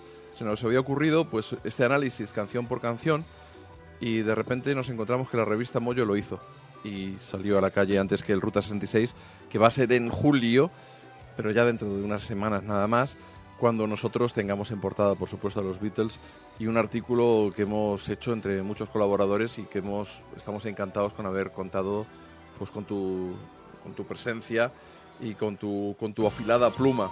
¿Qué, qué- nos puedes anticipar algo de lo que has escrito para para la revista Ruta 66? Para mí fue un placer enorme porque te digo que eh, cuando yo era chico, acá en Argentina, digamos, se conocía la revista y decían, este, no, no, hay una revista en España que habla cosas muy interesantes y que tiene como data más importante y era muy prestigiosa, así que para mí es un honor.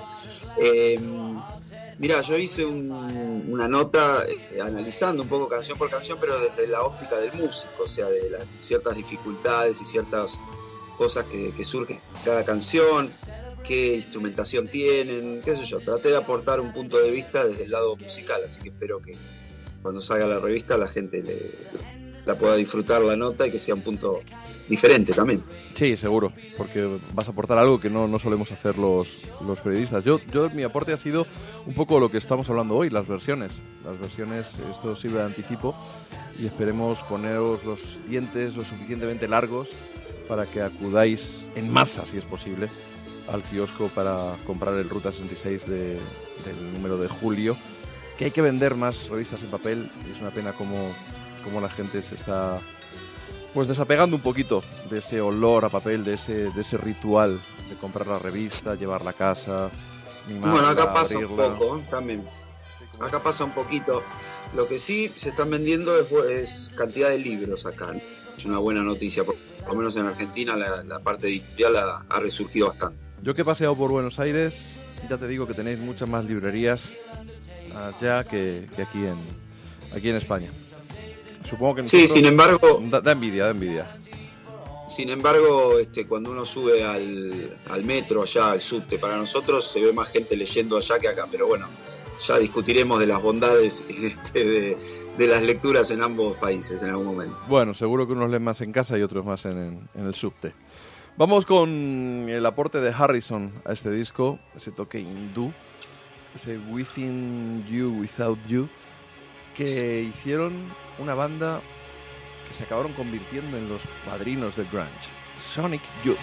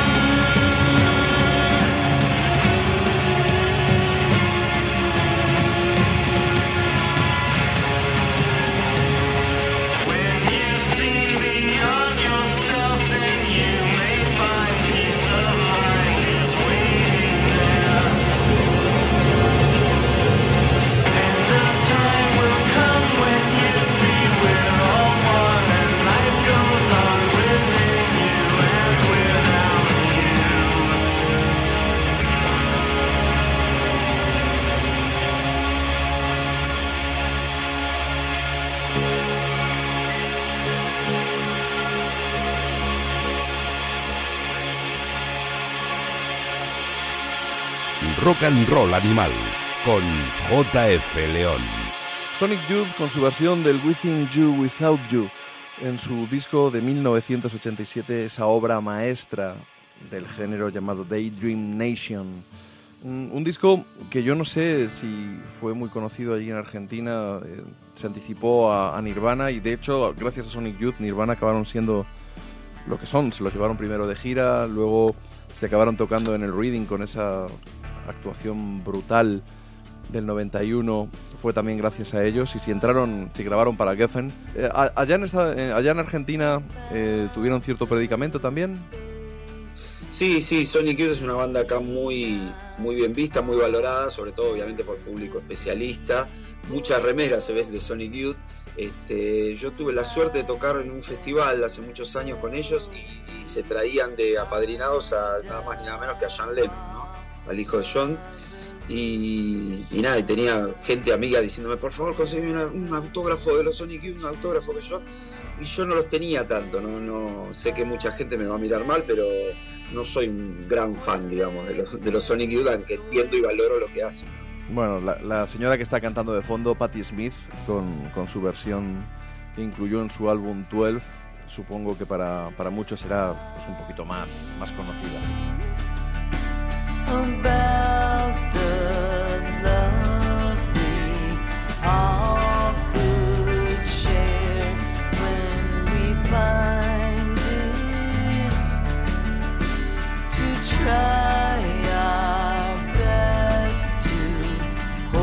Y luego también ese matrimonio que formaron la Tedeschi Trax Band, ni más ni menos que Derek Trax, ex Allman Brothers y Susan Tedeschi, una, una mujer con un enorme talento, fusionaron sus bandas, montaron casi una orquesta y en buena parte de sus shows de, de hace un par de años o tres la, la interpretaban y aquí está esta toma en directo también de, de esta canción.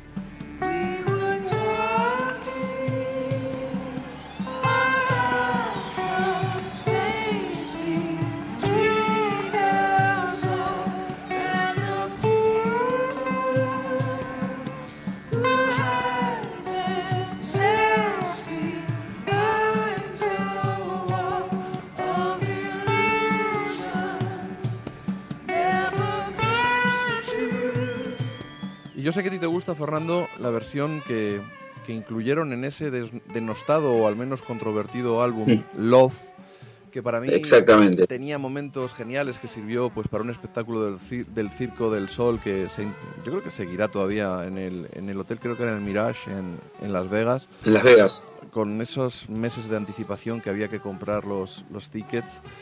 Y bueno, pues obra de George Martin, o, o más bien de su hijo, porque George cuentan que estaba Sí. ya bastante sordo.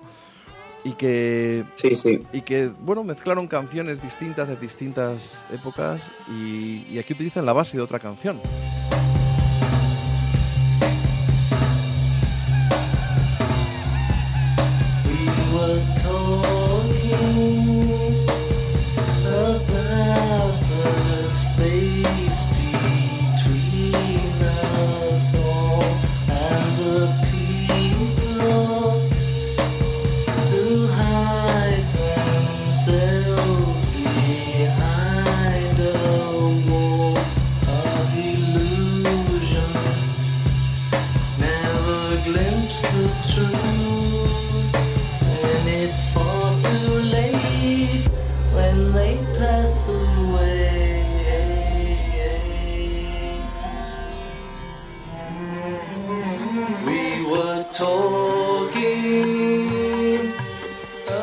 Es uno de los grandes hallazgos del, del- del disco. Para mí, tal vez lo que más me gusta, que es mezclar la base de Tomorrow Never Knows con la pista, digamos, vocal y la, la- la melodía de este, Within You Without You, este tema de George.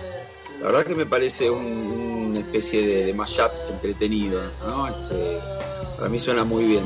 Por supuesto, lo que pasa es que la, la la canción original ya tenía una entidad propia y, y bueno, pues George seguía avanzando en, en esta exploración de, de los sonidos hindúes y exóticos. Sí, le da, le da una, como una tercera vía ¿no? a la parte artística de los Beatles. Realmente Harrison se podría haber quedado tratando de emular a cualquiera de los otros dos, sin embargo él fue creando su propia identidad y este tema lo demuestra.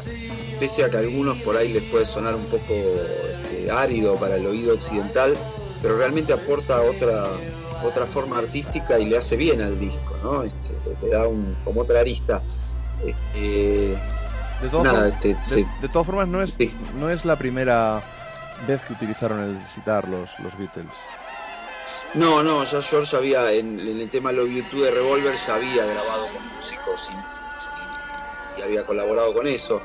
Este, acá es, es interesante ver también cómo se mezcla la parte occidental de orquesta, porque George Martin aportó unos arreglos de cuerdas que están muy bien.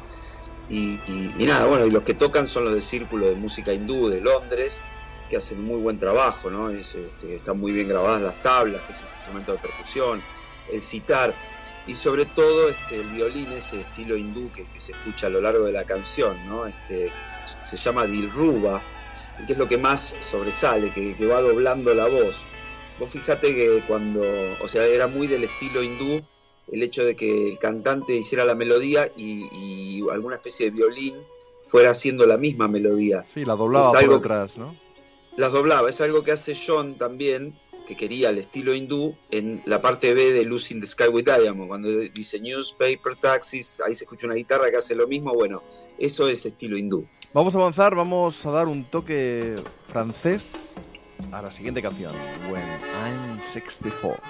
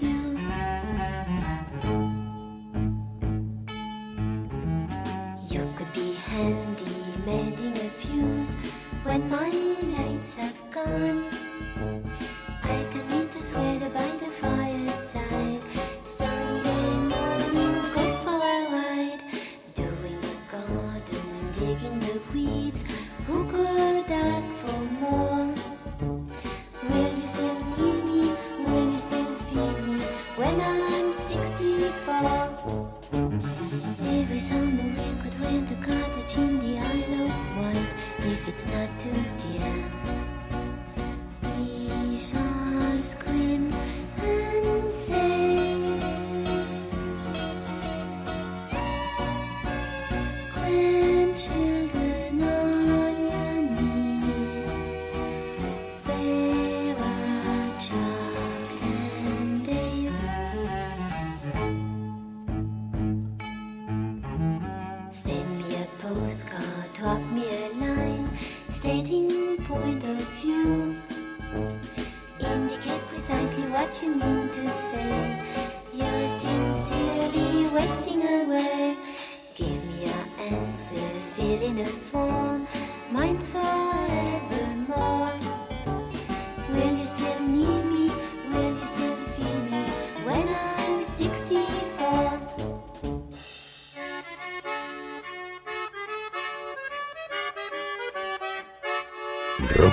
animal. Ahí estaba ella, Claudine Languet, con ese When I'm 64. Yo de ella la, la primera referencia que tengo es de, de la banda sonora de la película de Peter Sellers, que ahora mismo no me sale. La fiesta, ¿cómo es? El guateque. El guateque. El Pero- guateque, efectivamente. The Party. Te la, tengo que, te la tengo que decir yo en español, acá es la fiesta inolvidable. ¿no? Pues mira, me lo has dicho en castellano, en español, efectivamente. El guateque. Ahí estaba Claudine Long, Longet, eh, tenía incluso un papelito. tenemos aquí una, una polémica en España, porque en el país, ya sabes, el periódico más importante, eh, ha escrito Diego Manrique, probablemente el periodista musical más, más prestigioso, un tipo ya pues con sesenta y tantos años, que ha vivido mucho a sus espaldas, incluso cuando se planteó la posibilidad de que Bob Dylan grabara en castellano un disco, él iba a ser el traductor de, los temas y, y tuvo cierto approach, es decir, no estamos hablando de un, de un don nadie ni un mindundi, es un tipo con una enorme cultura musical, muy vasta, con, con V, amplísima, con mucho conocimiento, pero ha escrito un, un artículo no muy largo que ha levantado al- algunas am- ampollas. Eh, más o menos viene a decir que el Sgt. Peppers, mm, no siendo el mejor álbum de los Beatles, quizás se, está, eh, se esté magnificando o que quizá deberíamos volver a escucharlo pues eh, con los oídos limpios, ¿no? Sin dejarnos llevar Mm. por, por tanta emoción. Y la verdad es que el disco mm, dice, sobrevalorado en su tiempo, el disco de los Beatles necesita ser escuchado con oídos frescos.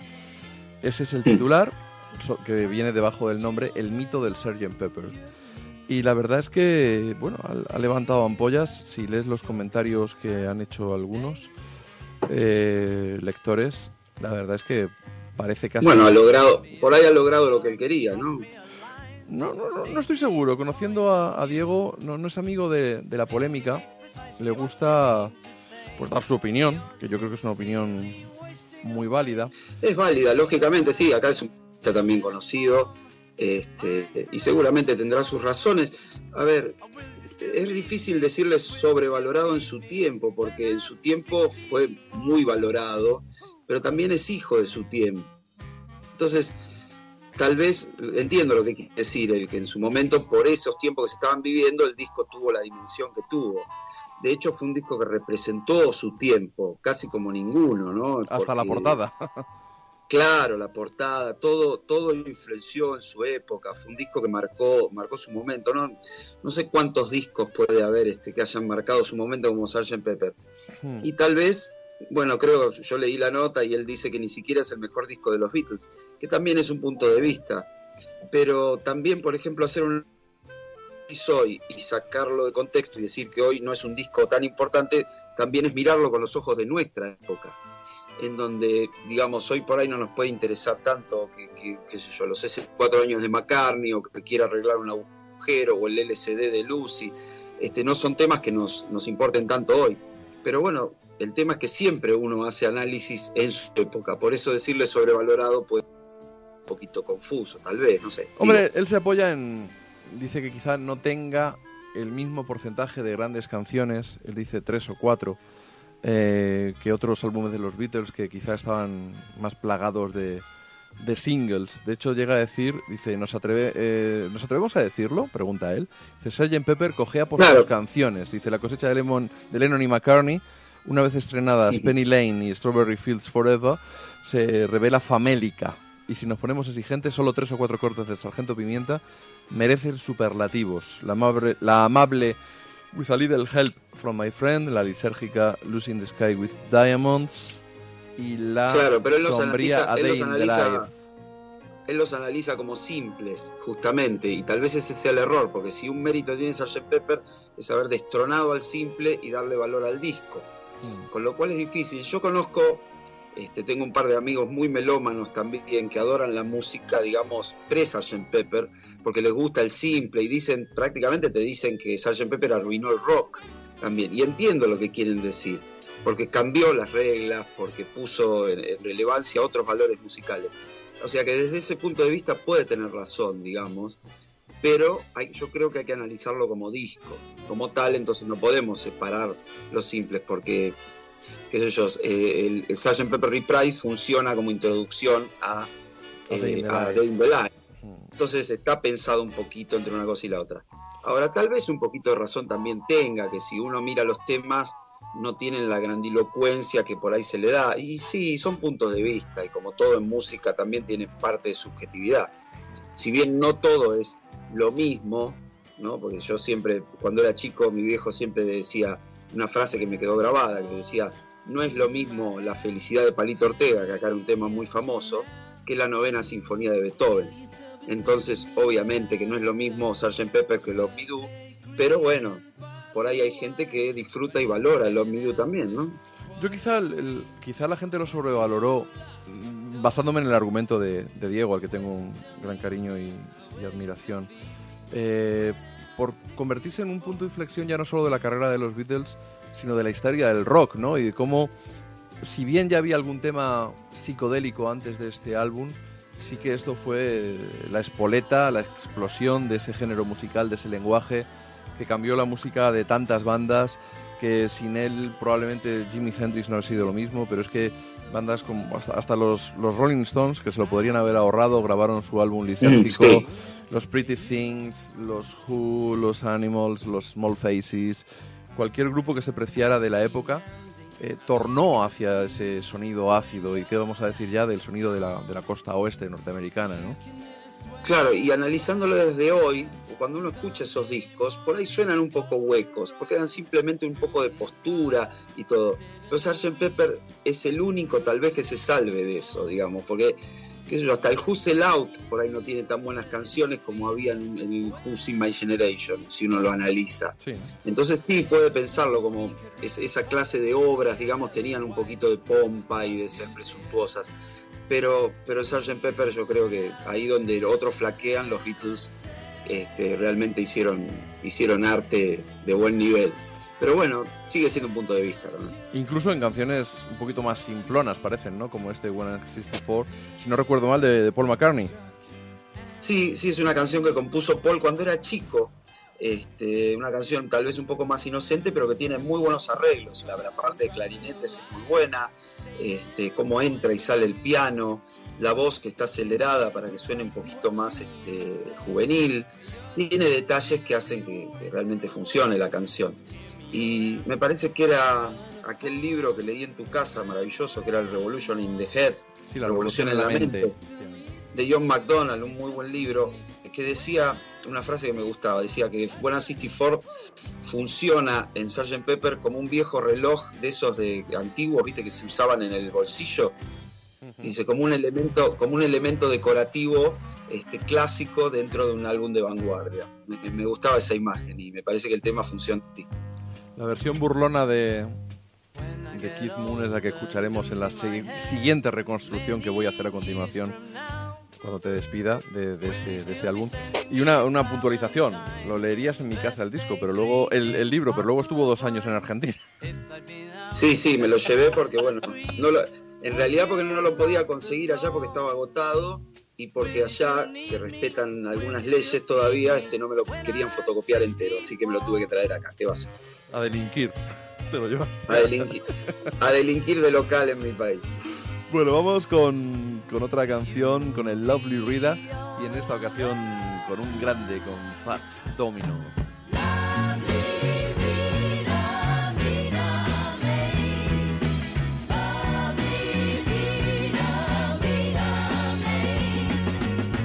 Lovely Rita, need a maid. Nothing can come between us. When it get dark, I tell your heart away. Standing by a parking meter. When I caught a glimpse of Rita, filling in a ticket in a little white book. In a cap, she looked much older. In a bag across her shoulder, made her look a little like a military man. Lovely Rita, need a maid. May I ask discreetly, when are you free to have a drink with me?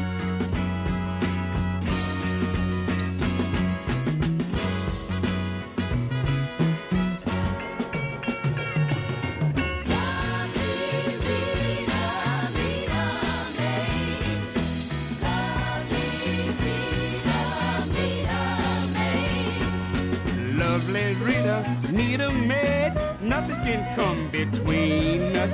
When it get dark, I tell your heart away. Took her out and tried to win her. Had a laugh and over dinner. Told her I would really like to see her again. Got the bill and Rita paid it. Took her home and nearly made it. Sitting on the sofa with her sister too. Oh, lovely Rita, Rita, Rita, man, where will I be without you? Give me a wink and make me think of you. You help me, Rita. I love nobody but you, Rita.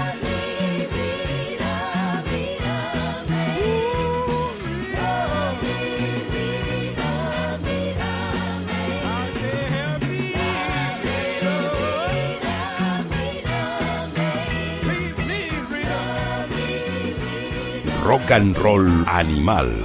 JF León. Ahí está Fats Domino con su Lovely Rita, una, una canción que se ha incluido, una toma, en, un, en otro álbum de reconstrucción del Sgt. Peppers. En este caso se llama The Alternate Sgt. Peppers. Mm. Y es con una colección de canciones. eh, algunas estaban ya grabadas, otras eh, hacía años, otras fueron más recientes.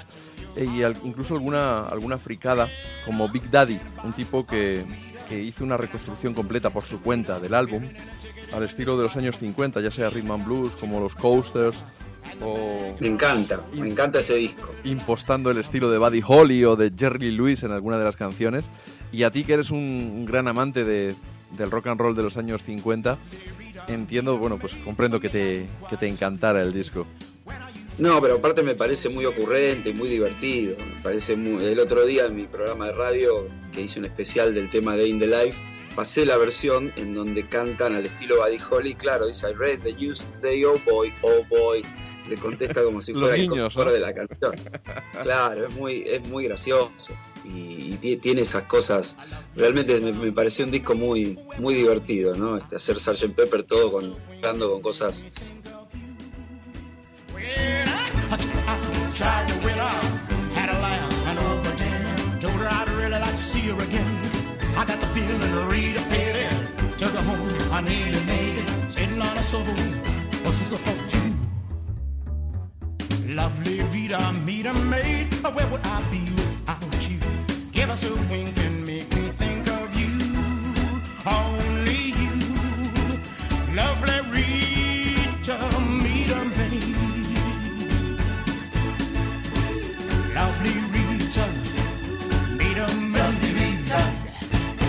Bueno, de Lovely Rita podemos contar alguna historia. Parece que al amigo McCartney le había hecho una multa y, este, y en esa época las- los policías de tránsito en, en Londres este, eran mujeres, no era un trabajo que, que hacían las mujeres.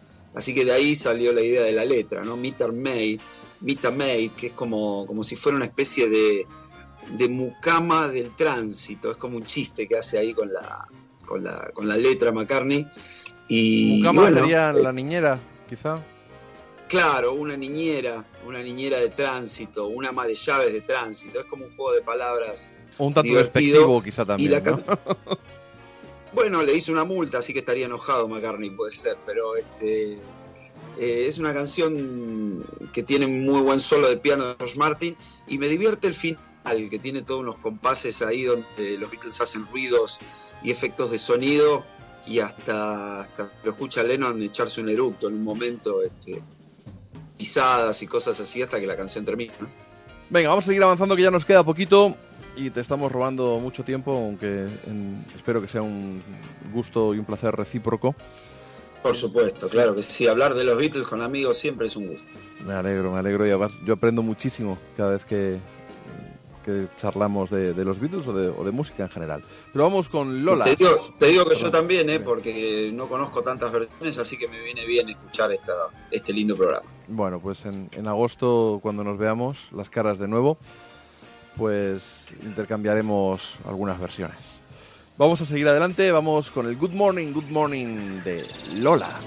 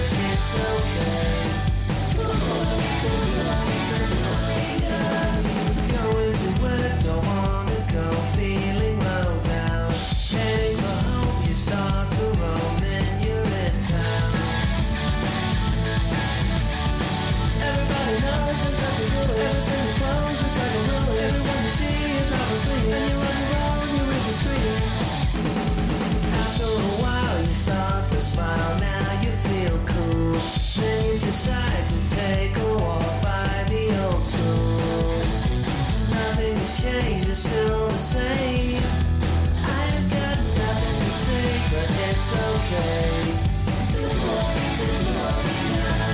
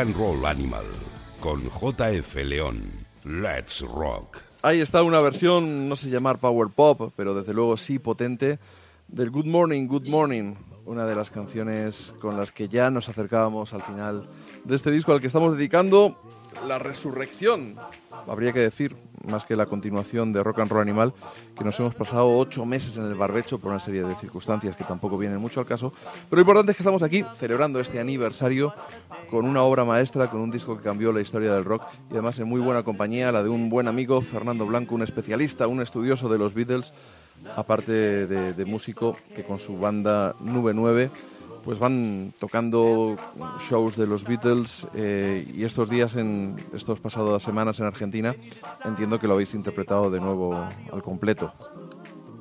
Sí, sí, hicimos el disco completo y otra vez el desafío de, de tocar estas canciones tan difíciles, ¿no? Este, la verdad igualmente siempre es un gusto, pero, pero la verdad que para mí como bajista me cuesta un poquito, pero bueno, lo disfruto también.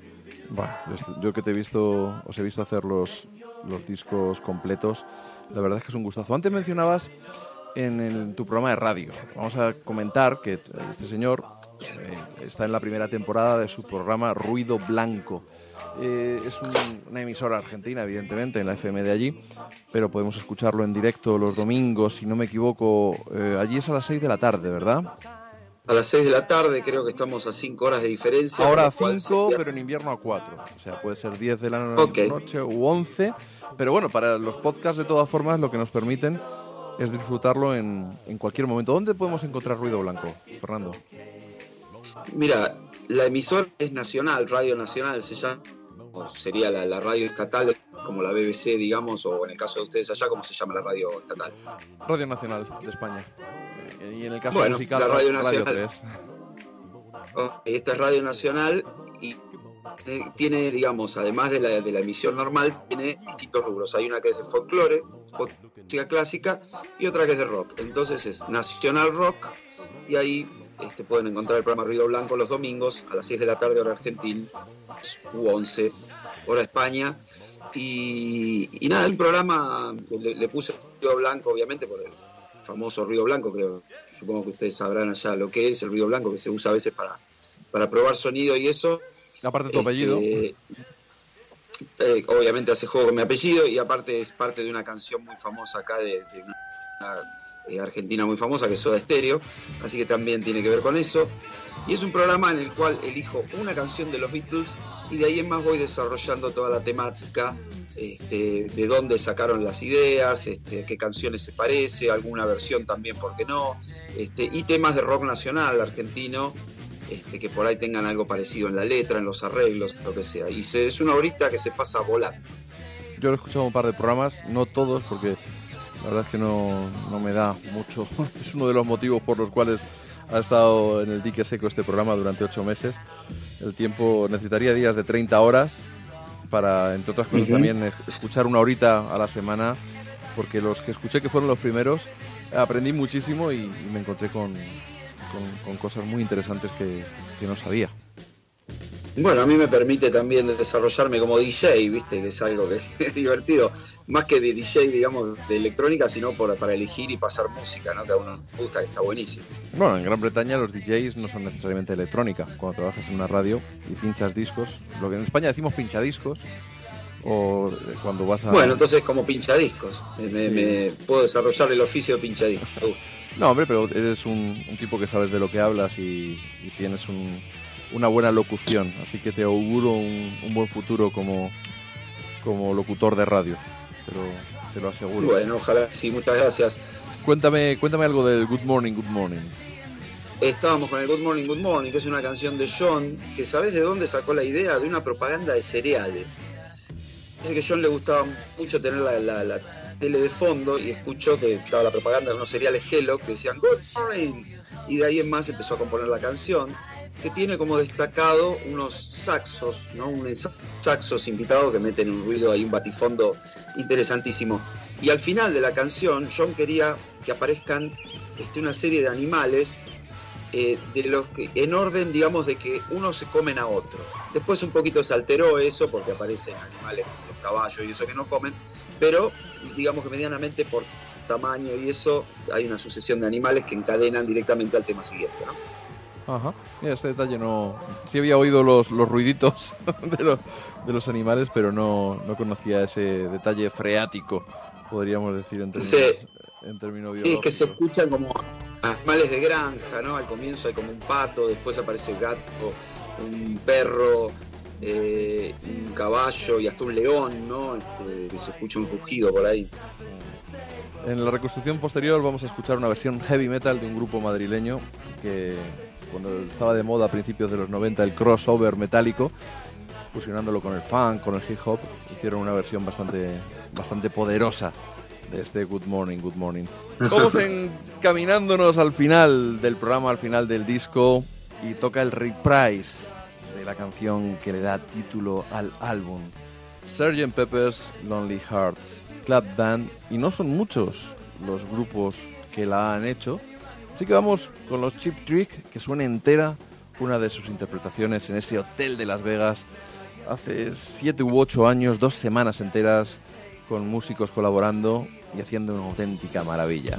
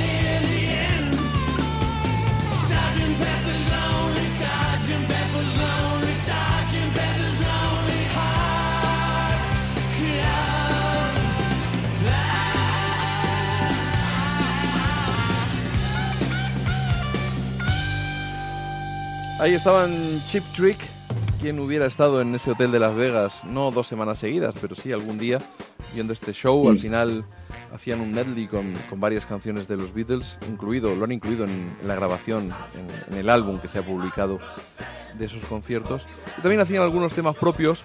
Y fíjate que van a estar prontito Chip Trick aquí en el Askena Rock Festival, solo en un par de semanas. Un festival. Mira qué bueno. Sí, vienen Helicopters, vienen los Union Carbide Productions, viene John Fogerty y viene también Mm. Chris Isaac. Así que va a ser un, Mira qué bueno. un O sea, que nunca, festivalazo. Nunca han venido los Chip Trick por acá por Argentina y bueno, nada, es una banda que me gustaría ver, obviamente. Muy buenos. Yo les vi hace como 12 años teloneando a Deep Purple y a Status Quo en Madrid, en un triple cartel muy, muy potente. Y hace 5 o 6 años les vi también en el Askena Rock Festival, pero les vi tocando de día. Y esta vez, sin embargo, ya ocupan en, en el cartel el puesto que merecen. Y hay muchas, muchas ganas para, para disfrutar de, de su concierto.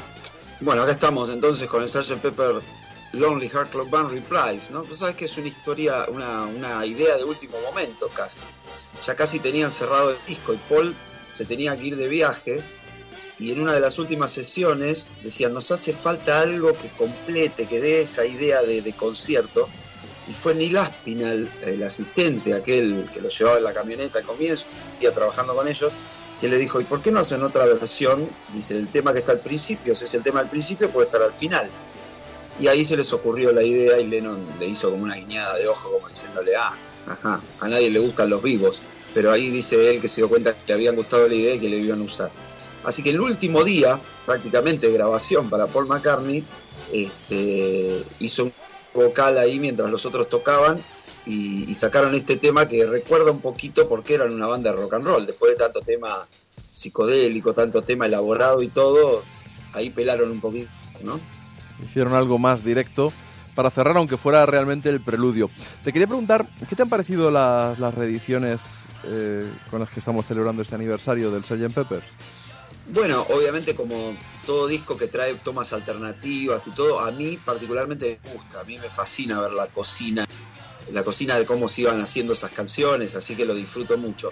En cuanto al, re- al remixado, digamos, al nuevo sonido y todo, ahí hay temas que me gustan, que suenan realmente bien, y tengo un par de quejas, digamos, pero esto es particular, porque obviamente nos juntamos con, con los compañeros de banda y cada uno tiene su opinión.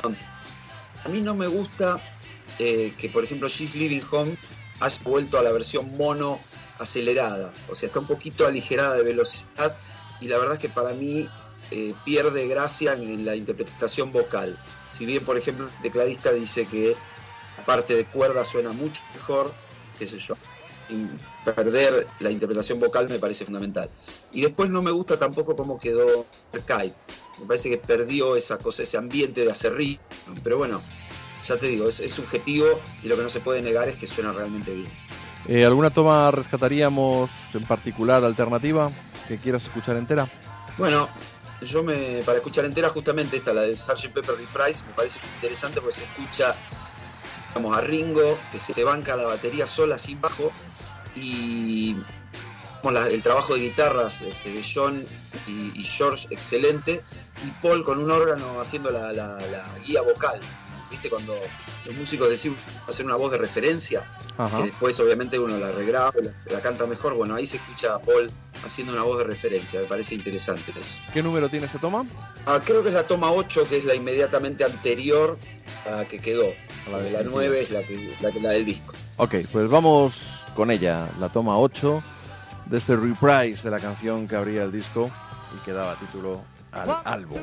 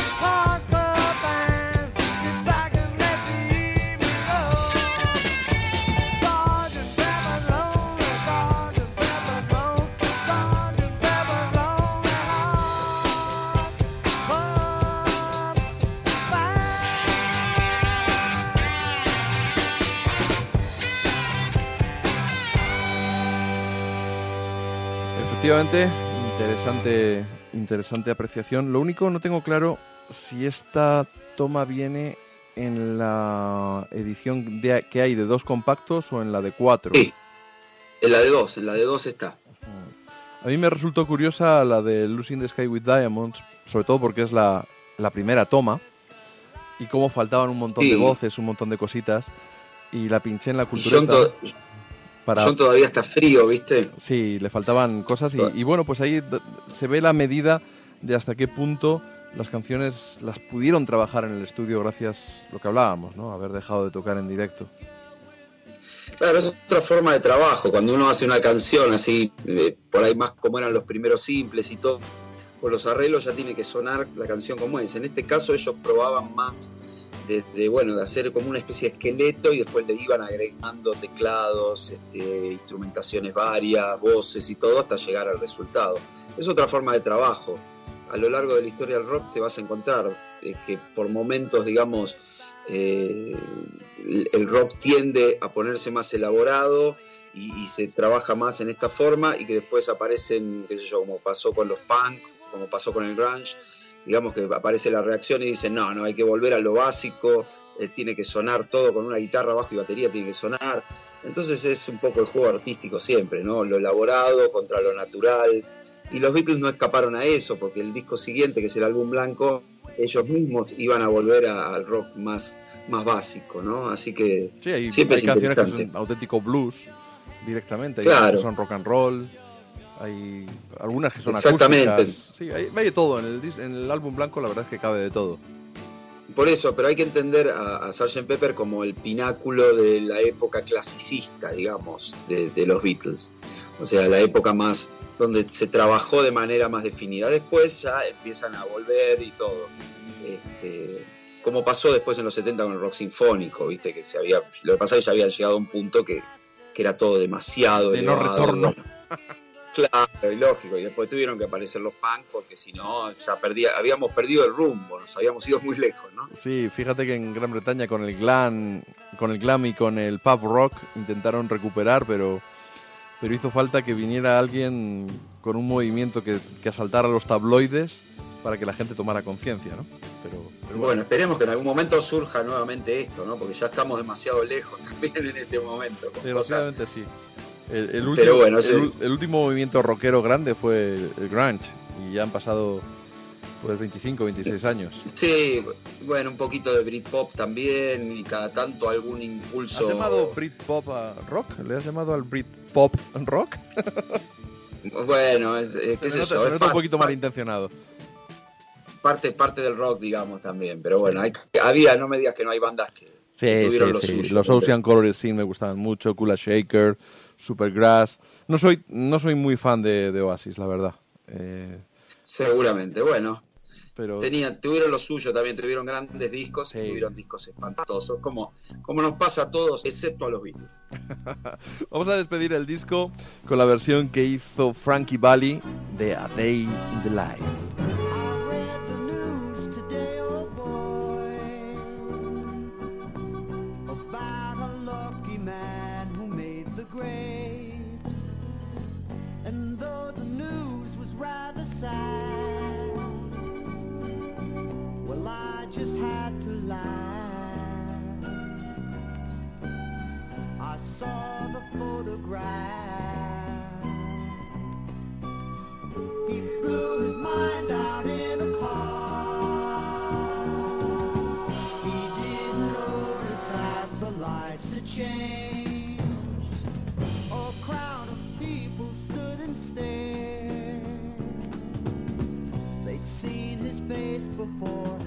Nobody was really sure if he was from the house of blues.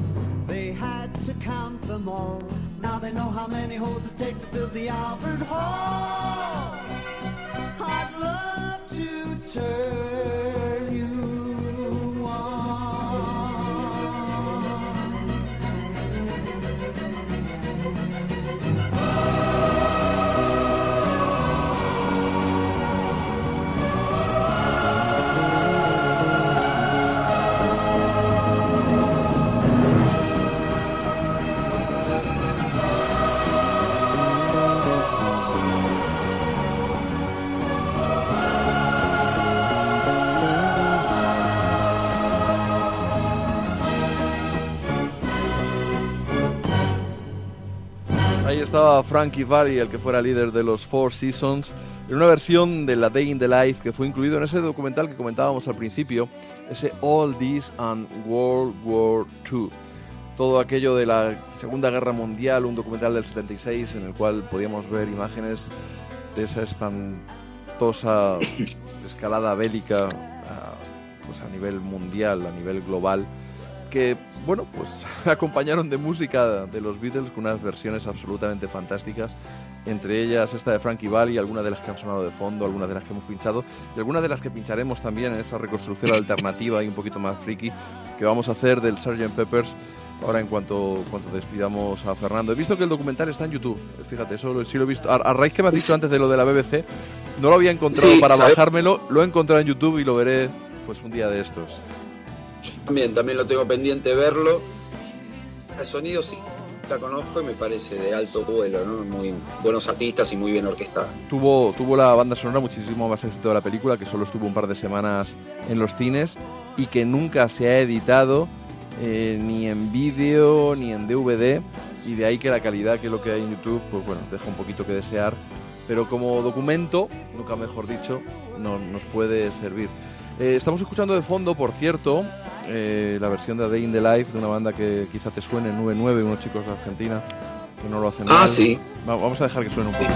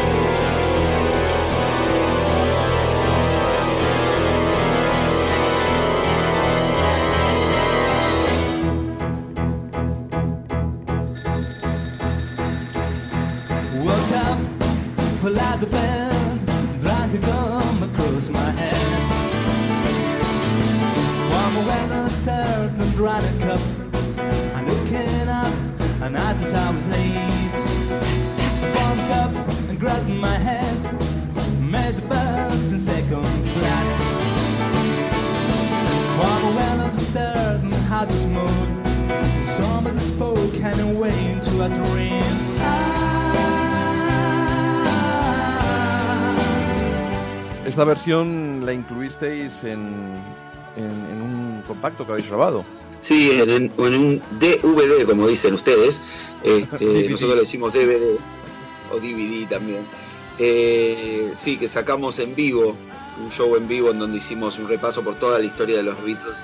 Y este tema es monumental y no puede faltar en ninguna historia, ¿no? Porque realmente es una pieza maravillosa donde se funden lo mejor de John con lo mejor de Paul, ¿no? Este, que aporta ahí una partecita en el medio de una canción que él tenía, se inserta dentro de la canción, lo que muestra cómo también rompían formas, ¿no? Este, en este disco ya no era el, el modelo de canción de estrofa, estribillo, este, puente, sino que realmente fueron innovando y buscando nuevas formas como esta de mezclar canciones.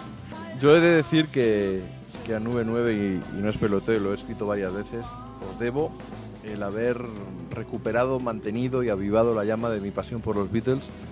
La banda que me inició en el rock con 11 años, que luego abandoné un tiempo, nunca me dejó de gustar, por supuesto, pero sí que en un periodo adolescente de escuchar música más cañera y de querer identificarte con una tribu urbana, en mi caso podríamos decir que fui más heavy que el viento, eh, pero tuve ahí los discos eh, y vosotros, gracias a vuestras visitas constantes a España y también haberos visto tocando en Argentina, en, en un teatro, por ejemplo, cuando os vi hacer el álbum blanco completo, o allí en el Cavern, pues me habéis ayudado a mantener viva la llama de los Beatles, a, a valorarlos aún más, gracias a vuestras versiones, y haber visto cómo habéis triunfado en Liverpool año a año y cómo habéis ido creciendo y ha ido creciendo el tamaño de- del nombre de vuestro grupo en, en el cartel, me ha hecho una, una ilusión enorme, más allá de la amistad, pues por el, por el reconocimiento al trabajo bien hecho y al talento. Bueno, te agradezco. La verdad que para mí es un, verdadero gusto tocar los temas de los Beatles. Yo aprendí mucho y crecí mucho como músico, creo, este, tocando temas de los Beatles. A veces, digo, debe ser difícil para el tipo que no es tan fan, ¿no? Este, decir todo el tiempo, ah, Beatles, Beatles. Es como que ya un poquito a veces debe cansar. Poniéndolo en su justa dimensión, la verdad que los tipos eran realmente buenos, hicieron un trabajo musical que va a quedar grabado en la historia y obviamente que hay bandas maravillosas, pero lo que en ocho años hicieron estos pibes es para sacarse el sombrero, ¿no? Porque concentraron toda la música que había antes, de alguna manera, y sembraron la semilla de muchas de las cosas, o casi todas las cosas que iban a venir después dentro de- del género. Así que uno no puede dejar de reconocerles que han hecho una obra monumental, ¿no? Ahora en España hay una pequeña controversia eh, porque muchas bandas de, de versiones están dando shows bastante grandes, cobrando uno, un precio considerable, también haciendo algunos montajes escénicos bastante interesantes, como una banda de versiones que hay de, de Pink Floyd, hay otras de Queen. Luego también para, eh, se están haciendo muchos shows de, con bandas de versiones para niños en teatro, en las matinales de los domingos. Y hay una, Sí, está muy polarizada la opinión entre los que disfrutamos de esos shows, no de cualquiera, sino cuando está hecho con gusto y sin perucas, como digo yo, y sin, Sí. sino rindiendo tributo a la música, interpretándola fielmente, pero tampoco de una manera esclava, no intentando imitarla. Y, y los, sin embargo, los músicos que dicen que todas esas bandas están robándole espacio a los que escriben sus propias canciones y, y desarrollan estilos. Tú como, como músico que has, tú has tenido tu banda, tienes tu carrera en solitario, está a punto de, de editarse un, un nuevo álbum, el cuarto, si no me equivoco, en solitario, ¿no? ¿Va a ser ya? Sí, exacto. El, cuarto, disco solista, sí. Prontito en septiembre. Mira. ¿Cómo- y, y sin embargo estás dedicando ya la mayor parte de los últimos años a esto, a rendirle tributo a estos artistas tan enormes. ¿Cómo defiendes la labor de las bandas tributo? Mira, es algo, es, es, difícil, digamos, entiendo lo que, a lo que vas, porque, y yo te lo entiendo porque estoy parado como en lo- con un pie en cada lado, o sea, esto que dicen algunos que roba lugar y bueno, también se puede interpretar así. Lo que sucede es que el rock es un género que ya tiene sus años y es obvio que se ha vuelto clásico, entonces claro, aparece todo esto que es la representación de las obras cumbres, es lo mismo que pasa en música clásica, cuando las orquestas interpretan a Beethoven, interpretan a Mozart, ha, ha- ha habido grandes artistas, y claro, empieza el reconocimiento y la valorización histórica de esos artistas. Ahora, por otro lado, claro, ¿qué pasa con lo nuevo? Eh, y bueno, o sea, ha habido oportunidades para que, bueno, para que el género se renueve y todo, pero no aparece eso, lo que decíamos hace un ratito, cuál fue el último gran movimiento, digamos, dentro del rock, y el grunge, el pop o alguna otra cosita aislada, pero no mucho más. Entonces, Déjame que, eh, que introduzca una matización, no mucho más a nivel comercial. Eh, A nivel artístico los grupos existen. Mm, No dejan de Bueno. existir grupos y en la revista Ruta 66 si nos jactamos de algo es de ser capaces de recuperar eh, pues esos grupos que hacen algo a veces nuevo, a veces muy nuevo y a veces simplemente con un sabor añejo, clásico que nos gusta. Eh, no copiando a nadie, pero haciendo canciones nuevas, si no tan buenas, acercándose a las de los clásicos de los 70 o, de los 60. Dicho, Claro. dicho esto, te dejo seguir. No, no, es que también, es que también tenés razón, o sea, es lógico que debe haber cosas buenas y hay. Lo que pasa es que no- lamentablemente por las circunstancias no están causando el impacto que te causaban en otro momento, o sea, uno, inclusive con todos los beneficios técnicos o, tecnológicos que tenemos hoy, fíjate que no aparecen obras como Sgt. Pepper o no te aparece una Rapsodia Bohemia con todas las facilidades que uno puede tener hoy en, en un multipista, pero qué sé yo, también hay alguien que te puede decir, y bueno, pero capaz que está y no la descubriste. Y bueno, es una discusión muy difícil, pero lo que no podemos negar es que el rock se ha vuelto un género clásico y que ese, ese clasicismo hace que mucha gente revalorice y reinterprete obras, qué sé yo, de grupos como Pink Floyd, como, como los Beatles, como Queen y tantos otros. Así que nada, hay que aceptarlo, es algo de nuestro tiempo. Fernando, ha sido un placer, un gusto y tenerte una vez más en el programa en Rock and Roll Animal y además que hayas sido tú el que nos hayas pegado este empujoncito para volver después de ocho meses, tú y por supuesto la, la música de los Beatles, este magnífico e inmortal álbum. Eh, nos vemos Bueno. en unos meses, por aquí. Seguro, nos veremos en unos meses. Te agradezco la oportunidad de charlar con vos y con toda la gente que, que sigue este programa. Les mando un abrazo grande interoceánico, disfrutando de la música y ya nos veremos en algún momento. Un abrazo fuerte, Fernando. Abrazo. Nosotros retomamos y vamos a reconstruir de una manera un poquito más friki este Sgt. Peppers arrancando con Vitalica, esa banda que toca las canciones de los Beatles como lo harían los mismísimos Metallica. No habría mucha diferencia, eso os lo digo yo. Y eso sí, dándole a los, a los títulos de las canciones y a las letras un pequeño giro y convirtiéndolas en algo a medio camino. De manera que este Sgt. Peppers and the Lonely Hearts Club Band se acaba convirtiendo en Sgt. Hatfield's Motor Breath, como la canción de Metallica, Motor Breath, Pub Band.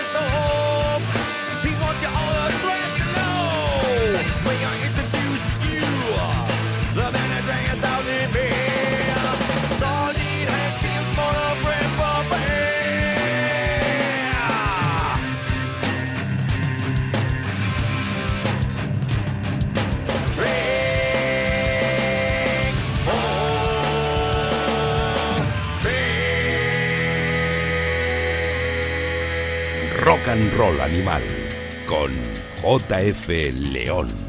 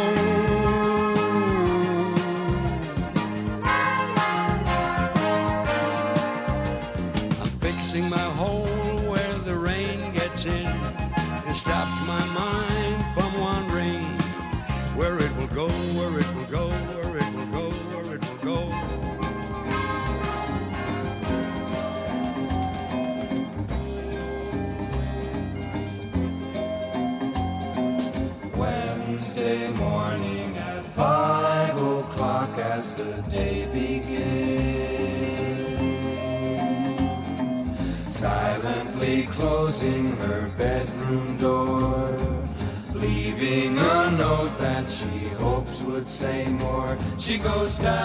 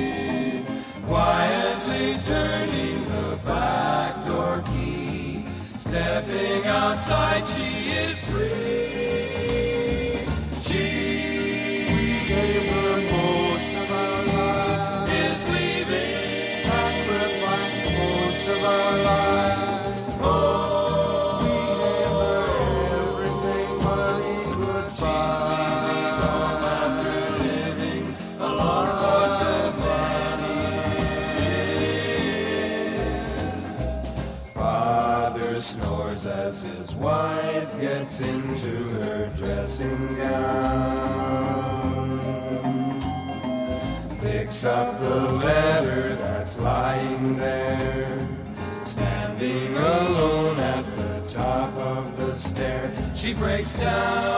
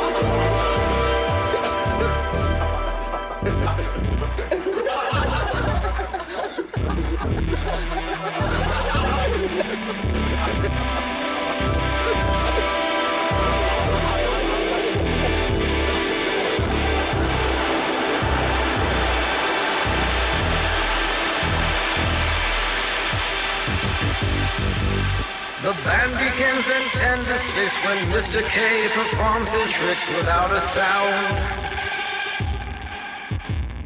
And Mr. H will demonstrate and Somerset Hill undertake on solid ground. Having spent some days in preparation, a splendid time is guaranteed for all. And tonight, Mr. K is coming the bill.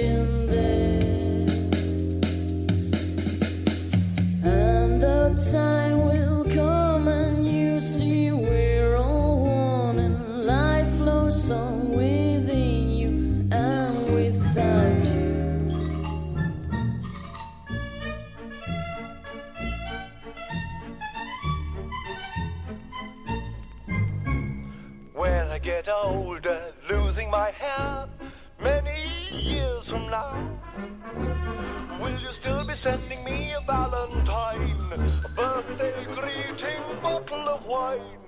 If I've been out till quarter to three, would you lock the door? Will you still need me? Will you still feed me when I'm 64? Every summer we can rent a cottage in the Isle of Wight if it's not too dear. We shall scrimp and save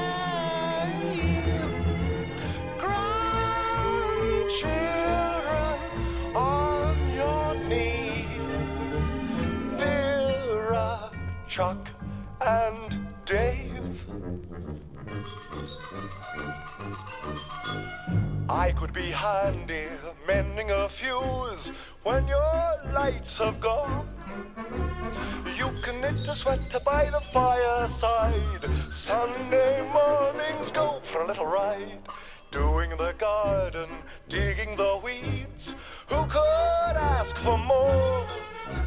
Will you still need me or will you still feed me when I'm 64? Every summer we can rent a cottage in the Isle of Wight if it's not too dear. We shall scrimp and save. Ah, and if you say the word, I could with you.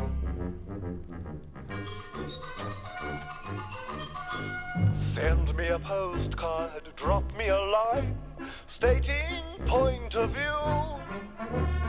Indicate precisely what you mean to say. You're sincerely wasting away. Give me your answer, fill in a form, mine forevermore. Will you still need me, or will you still feed me when I'm 64?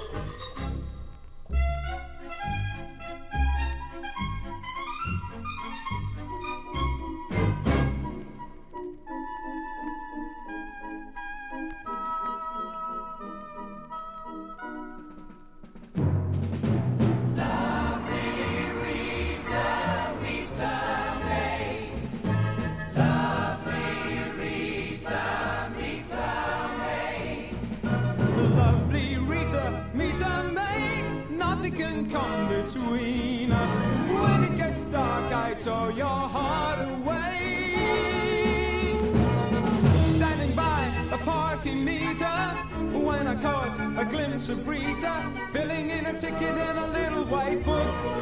In a cab, she looked much older, and the bag across her shoulder made her look a little like a military man. Oh, lovely Rita, meet a maid. May I inquire discreetly, when are you free to take some tea with me?